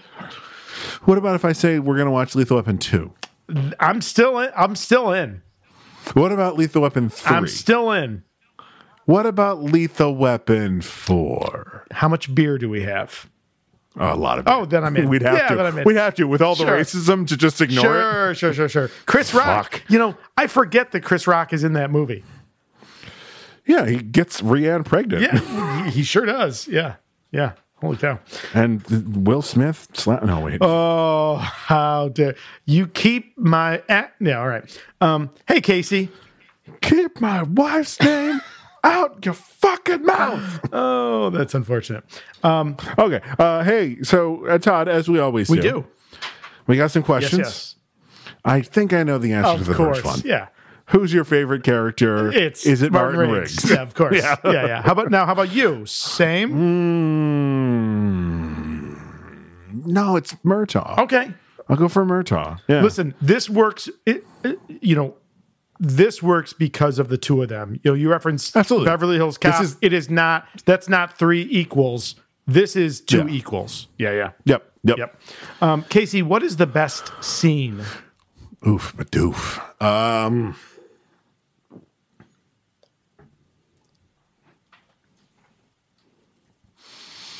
there's so many good ones. That's why I'm I'm pausing. Yeah. I can't think of one specific that I want to crown the best. I'll say the jumper. Yeah. uh, Listen, That's because it's really where you're like, oh, this guy's super unhinged. We are in. you you can you can truly point to any scene in this movie. and I'm not going to disagree. It Shane Shane Black could teach a master class in screenplay writing. This this movie is just incredible. So I just want to point out at this point that it was uh, not until last year that you finally saw Kiss Kiss Bang Bang. Y- That's true, which I loved, which was amazing, as you said it was. Um, you know, a- another one that's, y- y- you know, I think he has not peaked, right? It's not like he's not like a guy who had some good stuff early on. Um, the nice guys, Yeah. brilliant. I mean, listen, Shane Shane Black's had some valleys in there too. He's had some not great movies too, but but it's not like he had a period where he was good, and then after that period, he's no longer good. or it's not like M Night Shyamalan bad. It's you know, Yeah. You, you got some variation, but nice guys. Again, I'll watch that. If you're like, hey, listen, we're going to go watch Nice Guys, I'm like, okay, I'm in. A great double feature would be Lethal Weapon and Nice Guys. Perfect. Shane Black buddy cop movies. I'm in. I'm in. Yeah. All right. Though the plot in Nice Guys, the more the farther away I'm removed from it, is uh, it's a little convoluted. like it's it's I can't sit here and go, here's what happened. Like there's something with cars. There's I just I don't I don't know. it's it's more convoluted, but it's yeah. But yes, uh, that's fair. That's fair. Um, okay, uh, and again, so for me, best scene. You know, again, I'm fine with the jumper scene. That's a great choice. You know, the whole the the payoff at the end is so satisfying. Both McAllister's death, um, Joshua's and the fight. Uh, but even like the little moments, uh, I mean, the Christmas tree lot uh, again, which is where you see kind of the depth of Riggs' pain, you know, in the theatrical release. Wonderful, you know. So uh, yeah, Yeah. point to anything, I'm good. Yeah, that's why I was having trouble because all of those were contenders in my head. Agree, agree. Uh, is there anything you would cut now from the theat from the directors? Uh, no, I, I, you know, I see why, I, I see what those other scenes do. I'm good with them, the, and it's this is not a short movie. It's almost two hours. It's like a It's two hours with the, with, With the, the- added yeah. scenes, but without them, I think it only adds like 10, ten minutes. 12 minutes Yeah. tops, and it's all front end stuff. Yeah. like pretty much from they think Riggs is dead to the end. Th- yeah, there's is the not- exact yep, same movie. Yep. Mm. Yeah, and there's nothing I would cut. I mean, because again, Yeah. this there, there's no holes, there's no things that don't make sense logically. That this is tight. Here's a tough one. Yeah. Oh no, you ask it. oh I'm yeah, sorry. sure, sure. So, but you're right. This is a tough one. Who is the now? In the next movie, it's going to be a lot easier to see.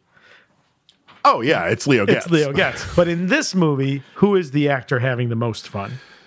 I don't think it's Mel because he had to go to some pretty fucking dark places. Oh, Agree. And he and again, he's acting his ass off. So I I'm with you on that. yeah. And I don't think it's uh, Danny because he's in a lot of those dark scenes with him and he has a lot to do in this film. You know, I think it's Mitchell Ryan. Okay. He gets to just be a mustache twirling douchebag bad guy. Similar to that gets a pretty fucking epic, Epic death. death. Yeah. It- I always I wanted him like when the car exploded, I wanted someone to be like, don't don't inhale Yeah, I mean, any of this. that's right, that's right. Uh, did you read that the original sc- one or one of the earlier versions of the script had an exploding plane with cocaine uh, that exploded over the Hollywood sign? So it looked so Oh, my cocaine was God. falling. Yeah, yeah. Um, because it's a Christmas movie. well, because it takes place at Christmas. Um, yeah, I'm with you. I don't think Mel Gibson. I, I can see the General McAllister. I also I'm not confident on this, but you know, I gotta think Gary Busey again. Like you get to be in this movie. In this movie, what he's doing Like you get to be. He has to light his. He has to light his fucking arm on fire. But Now I he's know not he didn't actually- actually, yeah. do it. No, of course not. But, he's still wearing the gel and all that stuff. but or it's uh, or is it? so it, it we could don't- be. we- It could be a we- forced perspective thing, right? Like That's exactly what I was going to say. Or is it forced perspective? They've got a bigger lot lighter, so it looks like it's yeah, yeah. yeah. um yeah i you know i think this is this is before his motorcycle accident right where he has that the the in, head injury um i i mean i look you get to, you get to be the bad guy and although he's not the big boss in terms of the story in terms of what's happening on screen and especially Yeah. the fight scene at the end it might be gary busey having the most fun yeah. yeah Okay. Um, well, you know, we didn't spend any time on the guy that comes in to the club with the Yeah. the cigarette. he's a that he's a he's totally a that guy actor He's d- discount Bill Paxton in True Lies. yeah It's like Bill Paxton saw this character. It's Yes. like I want to put this character in a bigger film, and then when he got cast in True Lies, just showed this scene to James Cameron. Said, Yeah. this, but the whole movie." So he is. Uh, so the character's name is Mendez. The actor's name is Edo Ross. He was uh, Itchy in Dick Tracy. He was. Oh shit! He was Okay. in Universal Soldier with Dolph Lundgren, which is a in in Val Kil or not Val Kilmer, uh, Dolph Lundgren and Jean Claude Van Damme, which is a fun movie. Mm-hmm. Uh, he's Lieutenant Touchdown in Full Metal Jack- Jacket. He's in Red Heat, where he's the antagonist for Arnold Schwarzenegger. He's the Russian mobster. Ooh, it's been a it's been a hot Yep. minute since I've seen Red Heat. Uh, oh, that movie, Police Detective Cliff Willis in The Hidden, that sci-fi buddy cop action movie we keep talking no about. fucking way. Yeah. That's crazy. But- I, I think I, I think we both need to watch the. Hidden. I think we might mean, need to. It's, Yeah, it's the universe telling us. But that's the third time. that's his name, Edo Ross, and he's he's great. yeah, he's great. Oh, he's so good. Like coming in all cocksure, and Yeah. then all of a sudden being like, "Oh, I didn't realize I was dealing with You're using psychopaths." fucking Okay. mercenaries. Say it's not true. My people are loyal to me. Yeah. Um, all right. So, Casey, you may recall from the beginning of our discussion, uh, this movie has a 7.6 out of 10 on IMDb. How do you rate it? I'm gonna put this a solid eight point seven. The year it came out, Okay. eighty seven. Okay. Um, uh, this is the movie that sets the bar for this genre. It's n- sure this genre is never executed better than this. This is a 10 out of 10. Okay. Yeah. All right. And that's fine. That's fine. Um, now, Dad's breakdown. No. so I've watched. I've watched it with Joe. He liked it. Um, okay. And but Joe's like Joe's gotten into Arnold and and eighties action movies and stuff. And Joe is also sixteen, uh, fifteen now. Oh, He'll be sixteen this Almost. fall. Yeah. So This so, fall, yeah, okay. half year. Yeah, Yeah. like teenage. If if they have no problem with violence and nudity doesn't really freak them out. Yep. Um. Yes, my children. My ch- uh, no. Good lord, no. That's fair. And you know, fair to point out this is a rated R movie. It's Sure an is. 87 R, so um, PG 13 existed at the time. This is not a PG 13. it's never gonna get yeah, a PG thirteen. no, no, no. It's yeah, yeah. So I mean, that's fair. That's it. opening shot alone. There's boobs. It's Sure, automatic R sure. for this thing. But they're very, they're very, i- in my opinion, harmless boobs. They're not salacious. She just Well- happens to be nude. Uh, I half say nude. there's no no boobs in PG thirteen movies, but you know James Cameron has entered the chat with Titanic. that's right. Which are It also got an not, R ra- not salacious, right? it got an R rating. Because he went to the MPAA and argued it. He's like, they're like, they're a breast. And he's like, it's not sexual. He's painting. You could go to any museum in the entire world and see breasts in a painting. It's not absolutely fine. And he won it. He won getting it knocked out of PG 13 Alright. because he knew it would have killed the movie. And it became, you know, the fucking biggest movie of 1994. for a long time until something better beat it. All right. Uh, so, Casey, that uh, so your season of Spielberg, excellent choices. um, mine, uh, you know, more of a mixed bag for you. Two out of three ain't bad, as Meatloaf tells us. Peaks, pe- as I, I would like to say peaks and valleys, peaks and, Peaks valleys. and valleys. That's fair. That's fair. Um, so this brings us to the end of this season of Patreon. And normally this would be where I would say the next film. Sure. Uh, because I, it would be my pick. But dear Special Forces, Yes, yes.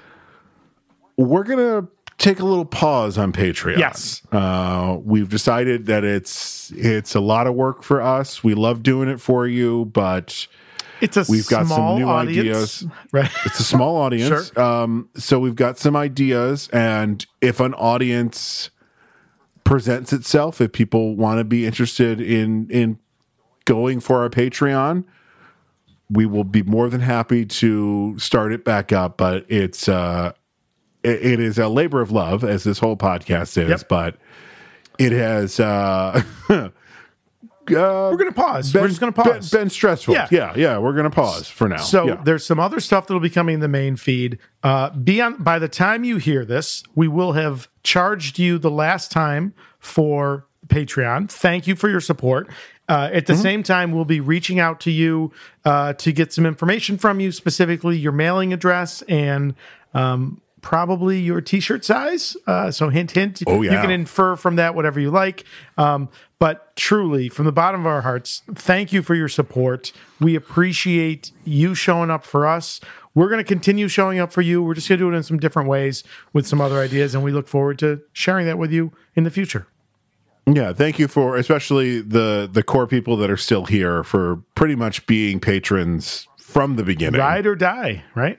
Yeah, especially our friend in Canada who uh is a newer Patreon member, I believe.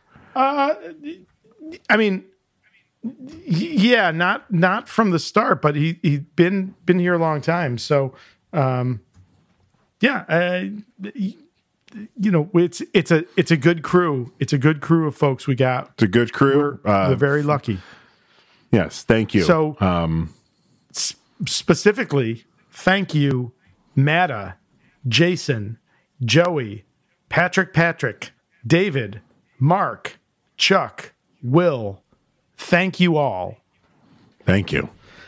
So, speaking of thanks, music for our podcast comes to us from two places. Our theme song is Take a Chance by Kevin McLeod. You can find his music at incompetech.com.